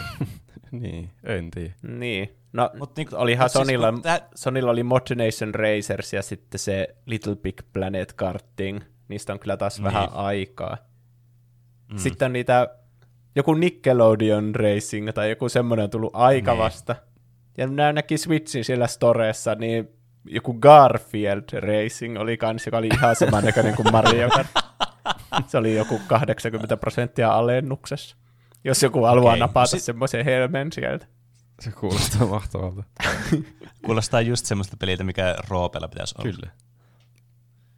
Mm, ehkä mä oon sitten vaan missannut, mutta joka tapauksessa niin kuin, ei voi mitenkään niin kuin, tai väittää, että niin kuin, Mario Kart ei olisi semmoinen niin dominoiva peli tämmöisessä karting, tai yleensäkin tämmöisissä partyajopeleissä, niin Mario Kart on niin kuin, se the partyajopeli. Niin. Mm. Aivan siis legendaarinen, ja kyllä se huomattu tässä se, että vuosien kehityksen tulos on tuottanut kyllä hedelmää, ja edelleenkin niin kuin yksi varmasti tykätyimmistä peleistä, mitä pelimarkkinoilta löytyy. Mm. Mä tykkään siitä, että joka konsolilla on yksi näitä. Niin se jotenkin näkee se Niin, konsolien kehityksen siinä samalla. Se on myös hyvä pointti. Se on niin kuin todella tärkeä myös semmoinen niin reliikki suorastaan just nuo, että muistetaan, niin kuin, että minkälainen se konsoli oli sinä aikana. Ja edelleenkin tulee pelattua jotakin vanhempaakin peliä, niin kuin vaikka sitä Double Dashia, mitä mä oon pelannut. Niin sitä tulee niin kuin edelleenkin hakattua aina silloin tällöin, vaikka se on todellakin siis 20 vuotta vanha peli. Melkein. Mm. Mm. Mutta, mitä te olette tehnyt viime viikolla? Aloitetaan tällä kertaa Roopesta. Oho. Tota, mä oon koittanut uudestaan välillä pelata Football Manageria ö, 2020-versiota. Ja mä, mä jotenkin aina innostun siitä, että se olisi semmoinen peli, mistä mun pitäisi tykätä. Mutta sitten kun mä alan pelaamaan sitä, niin mä tajuan, että mä en tykkää siitä. Ja se, tapa, se on tapahtunut tällä viikolla monta kertaa, että mä alan, ja että no nyt mä aloitan tämän sellainen kunnolla ja opettelen, miten tämä pelataan. Mutta siinä tulee joku semmoinen ihan hirveä perehdytyskurssi aluksi. se aluksi tuntuu, että okei, no niin, tuolta nuo kokoonpanot vaihdellaan noin, ja sitten joo, vastataan viesteihin, mutta kun se jatkuu ikuisesti, tunteja ja tunteja tulee vaan, haluatko ottaa nyt tämän perehdytyksen seuraavaksi? Se, että alkaisi tekemään, niin kai se on tarkoitettu, tarkoitettukin, että simuloi jotakin oikeaa managerin työtä. Mutta Mm. Siitä pitäisi saada palkkaa. Niinpä. Se on niin paljon työtä, että mä en tiedä, pystynkö mä lähtemään siihen. Siinä, siinä pystyy jotenkin delegoi jotenkin alaisille näitä jotakin hommia, että sitten saa itse keskittyä johonkin. Mutta sitten musta tuntuu, että, että, että mä haluan itse pelata sitä peliä, enkä että tietokone pelaa sitä peliä, ja mä vaan katon, kun se simuloi simulaatiota. Ja nyt mä oikeastaan valitan tyhjästä, koska tuo on ratkaistu tuo ongelma, mistä mä valitan. Mutta valitan silti. nyt on, nyt on tilaisuus valittaa, niin valitan. Mutta iloisempina Se uutisina. on juuri näin. Mä oon katsonut myös kaksi elokuvaa. No Öö, niin. Semmoisen yhden vähän me-elokuvan ja toisen tosi hyvän elokuvan. Haluaisitko sä nimetä ne elokuvat meille? Emme. vähän tuota, se me-elokuva oli Tomb Raider. Se tö, 2018 vuoden se uusi Tomb Raider. Onko se kaks- 2018 vuoden? Niin, kai se oli. Mun mielestä se oli niinkin uusi. Se, jossa se ex machina nainen. Se Ai, Alicia mä en- Mulla tulee vaan Vikander. mieleen se, An- tulee vaan se Angelina Jolie-versio vaan mieleen. Joo, ne on myös olemassa. elokuvista. Mä katsoin nekin aika vasta, niistä mä tein tämmöisen Tomb Raider jatkumon päätökseen. Tai no ei varmaan päätökseen, koska siinä aika silloin selkeästi lopussa oli semmoinen, että no niin, odottakaapas jatko-osaa, tästä tulee jatko-osa. Ihan varmasti, minä päivänä hyvänsä. Mm. Niin. Mä en tiennyt, että ne perustuu niihin peleihin. Se oli niin se ensimmäinen niistä uusista peleistä, mutta elokuvana. Aika oh, silleen hauska tehdä peli, pelielokuva ja sitten ajatella, että hmm, mihinkähän tämä perustuu. Siis oliko se ihan sama juoni kuin siinä Tomb Raider siinä 2013 pelissä? Joo. Tuota, se ei ollut ehkä ihan sama Jouni, siinä oli vähän eriä, mutta se, se niinkö, et, aika paljon samaa. Ne meni saarelle ja jäi jumiin sinne ja sillä. Mm. Ja sitten maa sortuu se alta ja piikit lävistää se ja se on silleen, "Aah!" ja Siinä oli se tosi paljon semmoista- vähän aikaa ennen sitä. Kyllä, justiin niin. Siinä oli tosi paljon semmoisia pelikohtauksia, että että se joku kauhea tilanne ratkaisi, että mä aa, hyppään tuonne ja kiipeän tuota pitkin tuonne, tai joku putsle. Se, se oli niin kuin olisi kattonut peliä, mutta elokuvana.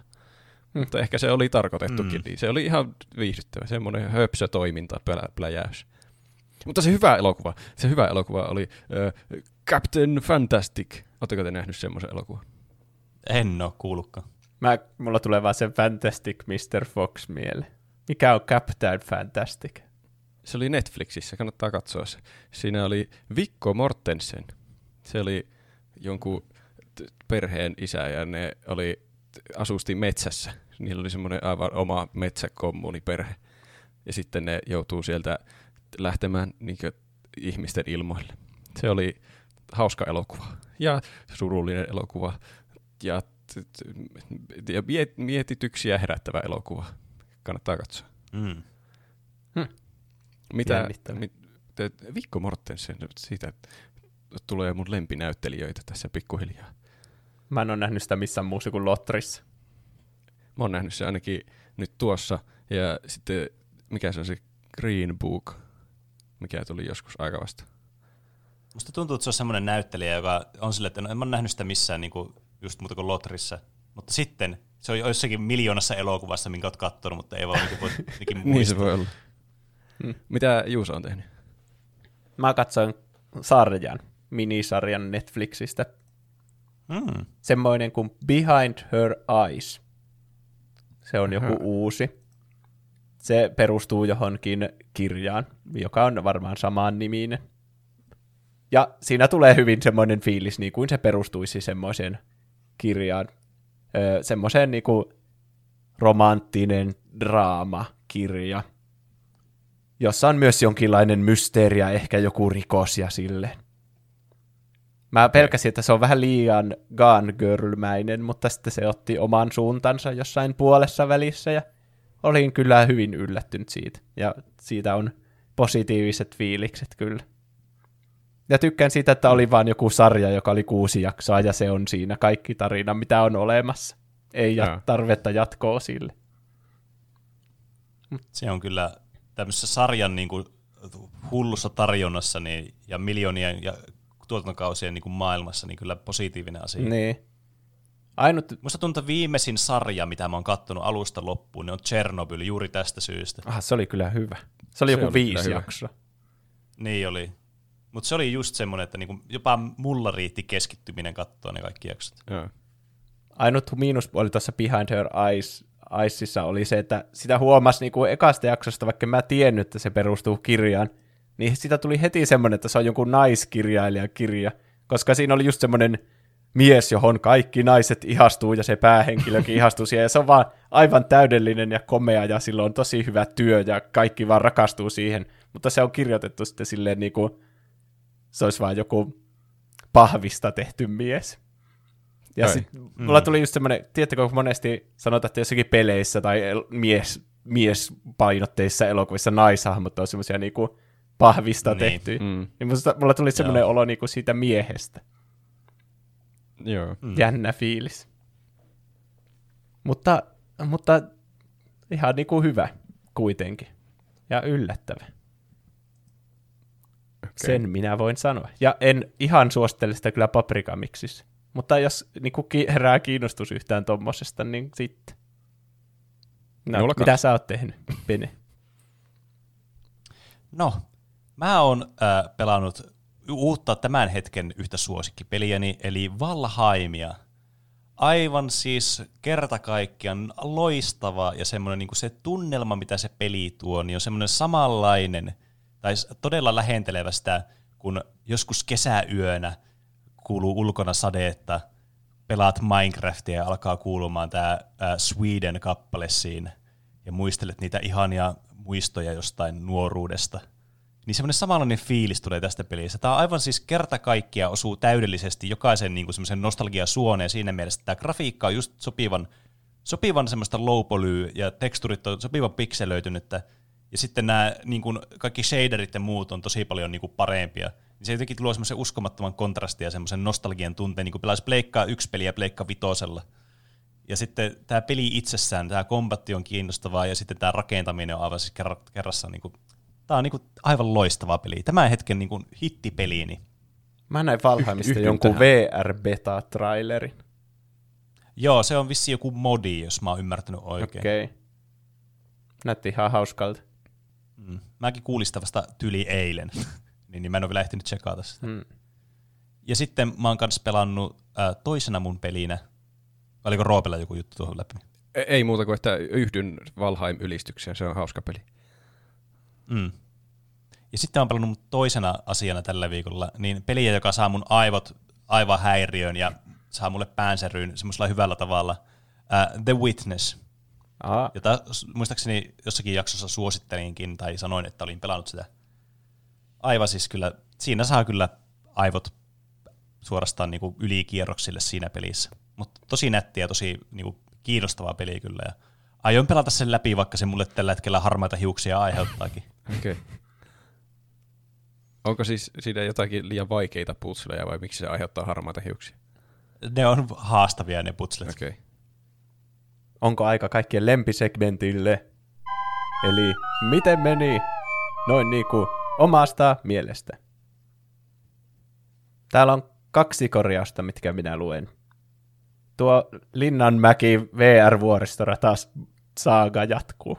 Ah, loistavaa. Jakoa vain laittaa Linnanmäen VR-vuoristorata. Voisiko lyhenne olla VRVR? On. Niinpä, voisi. on nimeltään Linnunrata Express, ja ne lasit on ihan VR-lasit, eli ei näy läpi. Viimeksi kun kävin lasit päässä sen laitteen, niin siinä oli kolme eri vaihtoehtoa, mistä valita. Yksi oli liitopuvussa lentely hienoissa maisemissa, toinen oli avaruusseikkailu, ja kolmas joku kauhuaiheinen. On kokeillut vain nuo tuota ensimmäistä vaihtoehtoa. Ah, Tuohan kuulostaa paremmalta ja paremmalta joka viikko. niin kuulostaa. Mitä Roope sinä kokeilit Kieltämättä. nuista? Mä en muista, että mä olisin edes valinnut mitään. Se oli, mun mielestä se oli semmoinen joku ehkä avaruusaihe. Tai sitten se oli se kauhuaihe. Ehkä se oli se kauhuaihe. Se voi olla, että siellä ei välttämättä ollut siihen aikaan vielä muita vaihtoehtoja. Se voi olla, että se oli Mm. myös joku ihan eri, mikä siihen aikaan oli pelkästään siellä. Niin. Et, mä, mä, Kukaan mä, ei mä en voi muista siitä tietää. muuta kuin se huonon kalibroinnin. Se oli ainut, mikä jäi mieleen. Niin. Ja sitten Pamppa Boy laittaa, viime jaksossa sanoitte, että Sony omistaa Spider-Manin leffa-oikeudet. Omisti kyllä ennen, mutta Marvel osti ne takaisin vuonna 2017. Ja itse asiassa minä en usko, että tämä pitää paikkaansa, tämä korjaus. Koska, Mitä? koska Sony kyllä vieläkin julkaisee ne kaikki Spider-Man-elokuvat, mutta ehkä tässä nyt mietitään sitä, kun Marvel-elokuvissahan on nykyään Spider-Man, Mm. Niin mm. ne on tehnyt semmoisen sopimuksen, että Spider-Mania saa käyttää niin kuin Marvel Cinematic Universessa. Ja ne vähän niin kuin lainaa sitä. Onko ne niinku lisensoinut käyttöön se? No en mä tarkkaan tiedä, mikä, mit, mitä sanaa siitä voisi käyttää. Mutta siis No se, entä ne itse Spider-Man-elokuvat? Kenen ne on siis sitten? Sonyin elokuvia. Ne Far Eli Home niillä on ja- joku semmoinen molempia hyödyttävä sopimus, että Spider-Mania saa käyttää niin kuin Marvel niissä omissa elokuvissaan, niin kuin Infinity Warissa esimerkiksi. Mutta sitten Sony julkaisee saman Cinematic Universeen sijoittuvia elokuvia. Ja mä oon ymmärtänyt, että saa niistä niin kuin kaikki tuotot kuitenkin itsellensä ihan normaalisti. Okei. Okay. Mm. Aika jännää kyllä. Ja sitten Sonyllahan on ne omat Spider-Man-elokuvat, ne Venom, ja sitten se, mikä se on se Jared Leto-elokuva, joku Morbius ja näitä. Mm. Eli ne tekee toisen Cinematic Universen sitten. Ja ne on vissiin myös yhteydessä niihin Marvel, tai niihin Spider-Man-elokuviin, koska oliko siinä Venom, onko Venom 2 tullut joku traileri, ja sitten siinä näkyy se Birdman-tyyppi, Vulture, siitä Spider-Man Homecomingista. Hmm.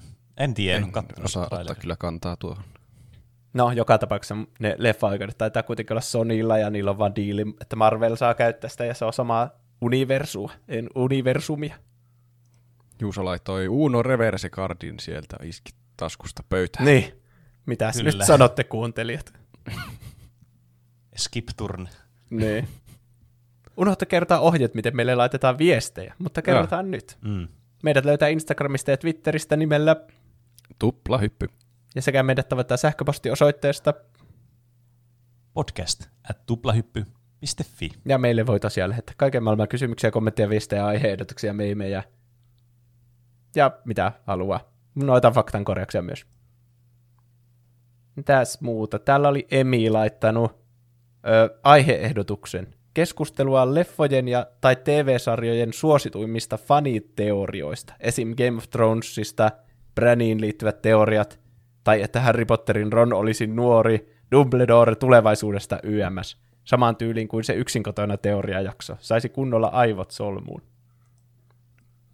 Kyllä. Tässä oli, Aivot on tietysti aina kiva laittaa solmuun. Kyllä, kaikki teoriat on aina kivoja. tossa oli hauska aiheehdotus. Ne on aina ihan kyllä. pöljiä kyllä ne faniteoriat, ja suuri osa niistä on helppo niinku bustata heti niinku valheeksi, mutta, Mm. Mm. mutta niin hauska niitä spekuloja ja yrittää rakentaa, miten niissä olisi järkeä. On kyllä.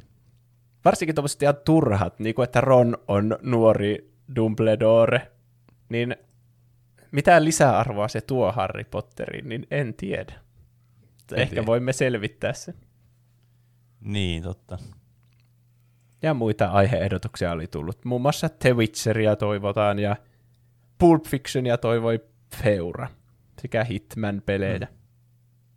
Kaikenlaista, Paljon hyviä aiheet toi, toiveita. kyllä. Mennäänkö nyt siihen viimeiseen segmenttiin sitten? Tuplahypyn Paprika Mix. Mä voin aloittaa. Aloita.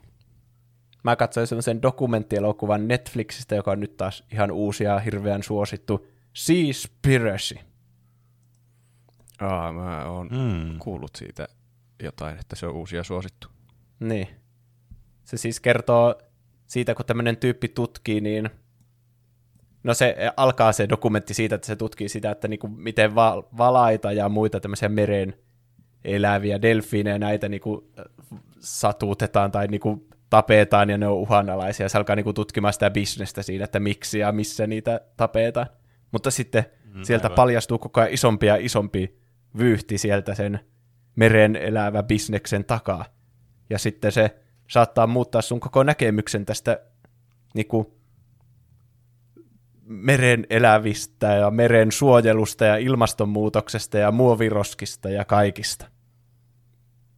Ja se menee ihan Oi. semmoiseksi älyttömäksi, joka saattaa muuttaa sun koko elämän, kun se paljastuu, se Aika. salaisuus sieltä. Onko sun elämä muut, muutettu nyt? No, mä, iso pointti siinä on, että ei kannata syödä mitään niin kuin kalaa, ru- kalasta tehtyä ruokaa, koska siinä selitetään kaikkia haittapuolia siitä. Ja mä katsoin sitä ja söin sushia samalla. Mutta mä olin jo ehtinyt tilata ne ennen, kuin mä aloitin sen. Mm. Niin. Niin.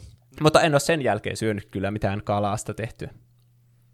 Mutta nuokin on kyllä tommosia, niin kuin, siis mä kyllä ymmärrän, että tommonen niin kuin teho, tiedätkö, tuotanto mille tahansa ruualle, paitsi ehkä jollekin ihan uskomattoman ekologiselle ruokavaihtoehdolle, mitä nyt en keksi tästä päästä niin nopeasti, niin aina semmoista, että et saa syödä tätä enää ikinä. Niin. Mm. Semmoista, vähän semmoista niin kuin kunnon ultimaattum henkeä, että jos, et, jos nyt lopetat tämän syömisen, niin oot hyvä ihminen, jos et, niin saatana tulee ja tuhoaa sun koko omaisuuden ja sun elämän ja sun kaikki läheiset Niin.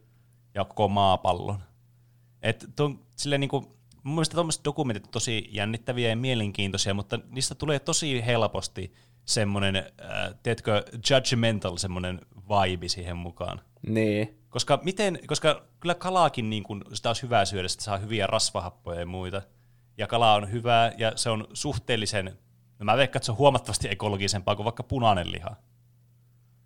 Niin tavallaan sitten, että niinku, mitä tästäkin pitäisi niinku nyt olla mieltä? Mitä minä voin tehdä asialle muuta kuin vaan, että mä en enää ikinä mun elämässä syö kalaa, tiedätkö? No, katso se dokumentti ja se ehkä muuttaa tuon mielipiteesi. Äh, Mutta ei tätäkään, en usko. Mitä Tätäkin- Tämä nimi on Seaspiracy, eli niinku siin ja konspirasin mm. yhdistelmä, niin sitä, sitä Niin. pitää katsoa vähän sillä fiiliksellä, että onkohan tämä vähän liioteltua osittain jostain kohti. Mm. Mutta tuo vähän uutta näkökulmaa tähän. Niinku. Ilmastonmuutos on kuitenkin kaikilla mielessä ja maailma loppuu tässä ennen kuin avaimilla saadaan avattua salainen laatikko Eiffeltornin alla. Se on tietenkin totta. Niin, me ei, ei tulla edes näkemään sitä päivää, tai siis kukaan ei tule näkemään sitä päivää, kun se Eiffeltornin alla oleva niin. laatikko Se avaa. on veden vallassa silloin. surkea. Mitä suosituksia teillä oli? No, mä voin ottaa vaikka mun suosituksen nyt tähän väliin. Mulla on lautapelisuositus, jota tuli kans pelattua itse asiassa tällä kyseisellä viikolla, ja ajattelin, että ai niin, että tämä voisi kyllä suositella. Nimittäin semmonen äh, moderni lautapeliklassikko kuin vuonna 2016 julkaistu lautapeli Terraforming Mars. Aa, Tämä on siis tämmöinen äh, niinku peli, jossa yritetään tehdä niinku maasta semmoinen asumiskelpoinen planeetta. Marsista. Semmoinen, että sillä voidaan Siis asua. Marsista. Marsista. Sori, siis niin kyllä. Marsista yritetään tehdä maan kaltainen, asumiskelvollinen. Vaikka kyllä nyt vaikeita sanoja, nyt on tosi vaikea puhua. kohta voisi varmasti tehdä Terraforming Earth-peli. niin kyllä. Mutta tämä on siis tämmöistä, niin kun rakennetaan tämmöisiä koneistoja ja tämmöistä, otetaan kortteja ja pelataan niitä ja yritetään niin kun tehdä tästä Marsista tämmöistä maankaltaista ja sitten samalla kerätä sitten omia pisteitä, mitkä sitten on semmoisia, mitkä sun se oma strategia on, joka kehittää sitä sun peliä ja antaa sulle sitten niitä voittopisteitä, joilla sitten lopussa mitataan sitä, että kuin hyvin sä pärjäsit ja sillä on eniten pisteitä, niin voittaa luonnollisesti. Ja tämä on kyllä siis aivan loistava peli, ei tästä niinku voi muuta sanoa. Tämä on yksi parhaimmista lautapeleistä, mitä olen pelannut. Olen kyllä kuullut siitä hyvää, että se on hyvä peli. Vaikkakin monimutkainen, mutta hyvä peli. Se on monimutkainen siinä mielessä, että jos haluaa niin kuin min-maksata se oman pelaamisen, mutta se on yllättävän yksinkertainen niin kuin opetella pelaa ensimmäistä kertaa. Et se on tosi niin kuin paljon kaikkia sääntöjä ja muita ja kortteja ja kaikkea, mutta sitten kun sitä pelaa, niin sit se onkin yhtäkkiä aika yksinkertainen se peli. Ää. Varsinkin, koska etenee silleen tosi hitaasti alussa ja sitten se niin kuin vasta myöhemmin eksponentiaalisesti rämppää se peli eteenpäin. Entäs, mitäs Roopen suositus? Onko sulla suositusta? Öö, joo. Mä vedän vähän kotiin päin suosituksessa, koska tuota, veli soittaa bändissä, joka oli julkaissut niiden ensimmäisen biisinsä. Ja se oli Nonne. aika hyvä biisi. Niin mä päätin suositella sitä. Nonni. Mm, puolueellista. Niinpä. Ö, tuota, niin mun mielipide voi olla tietenkin vähän biaset, mutta olkoon niin. sen bändin nimi on Sky Fighters, as in taivastaistelijat, mutta englanniksi. Ja biisin, biisin nimi on uh, You Will Find Your Way, as in sinä tulet löytämään tiesi, mutta englanniksi. Tuo kuulostaa ihan Disney-leffan siltä biisiltä, mikä on siinä ensimmäisen kolmanneksen aikana, jossa se Mm. lähtee sinne seikkailulle, se päähenkilö. Kyllä. Se, se ei kuitenkaan kuulostanut Disney-biisiltä. Se, siinä se- se kuulosti, niillä oli vissiin sanottukin paljon, että se kuulostaa paljon, tuota, mikä sen bändin nimi on, missä Samu Haaper on? Sunrise, Sunrise Avenue. Avenue. Niin, että se kuulostaa siltä paljon. Ja se niiden laulajan nimi on myös Samu. Niin se- ne on jotenkin, Mm. tässä on joku salaliittoteoria selvästi. Kyllä. Se oli, Sunrise Avenue kuulostaa hyvältä, niin uskon, että Kyllä. Tuokin kuulostaa sitten.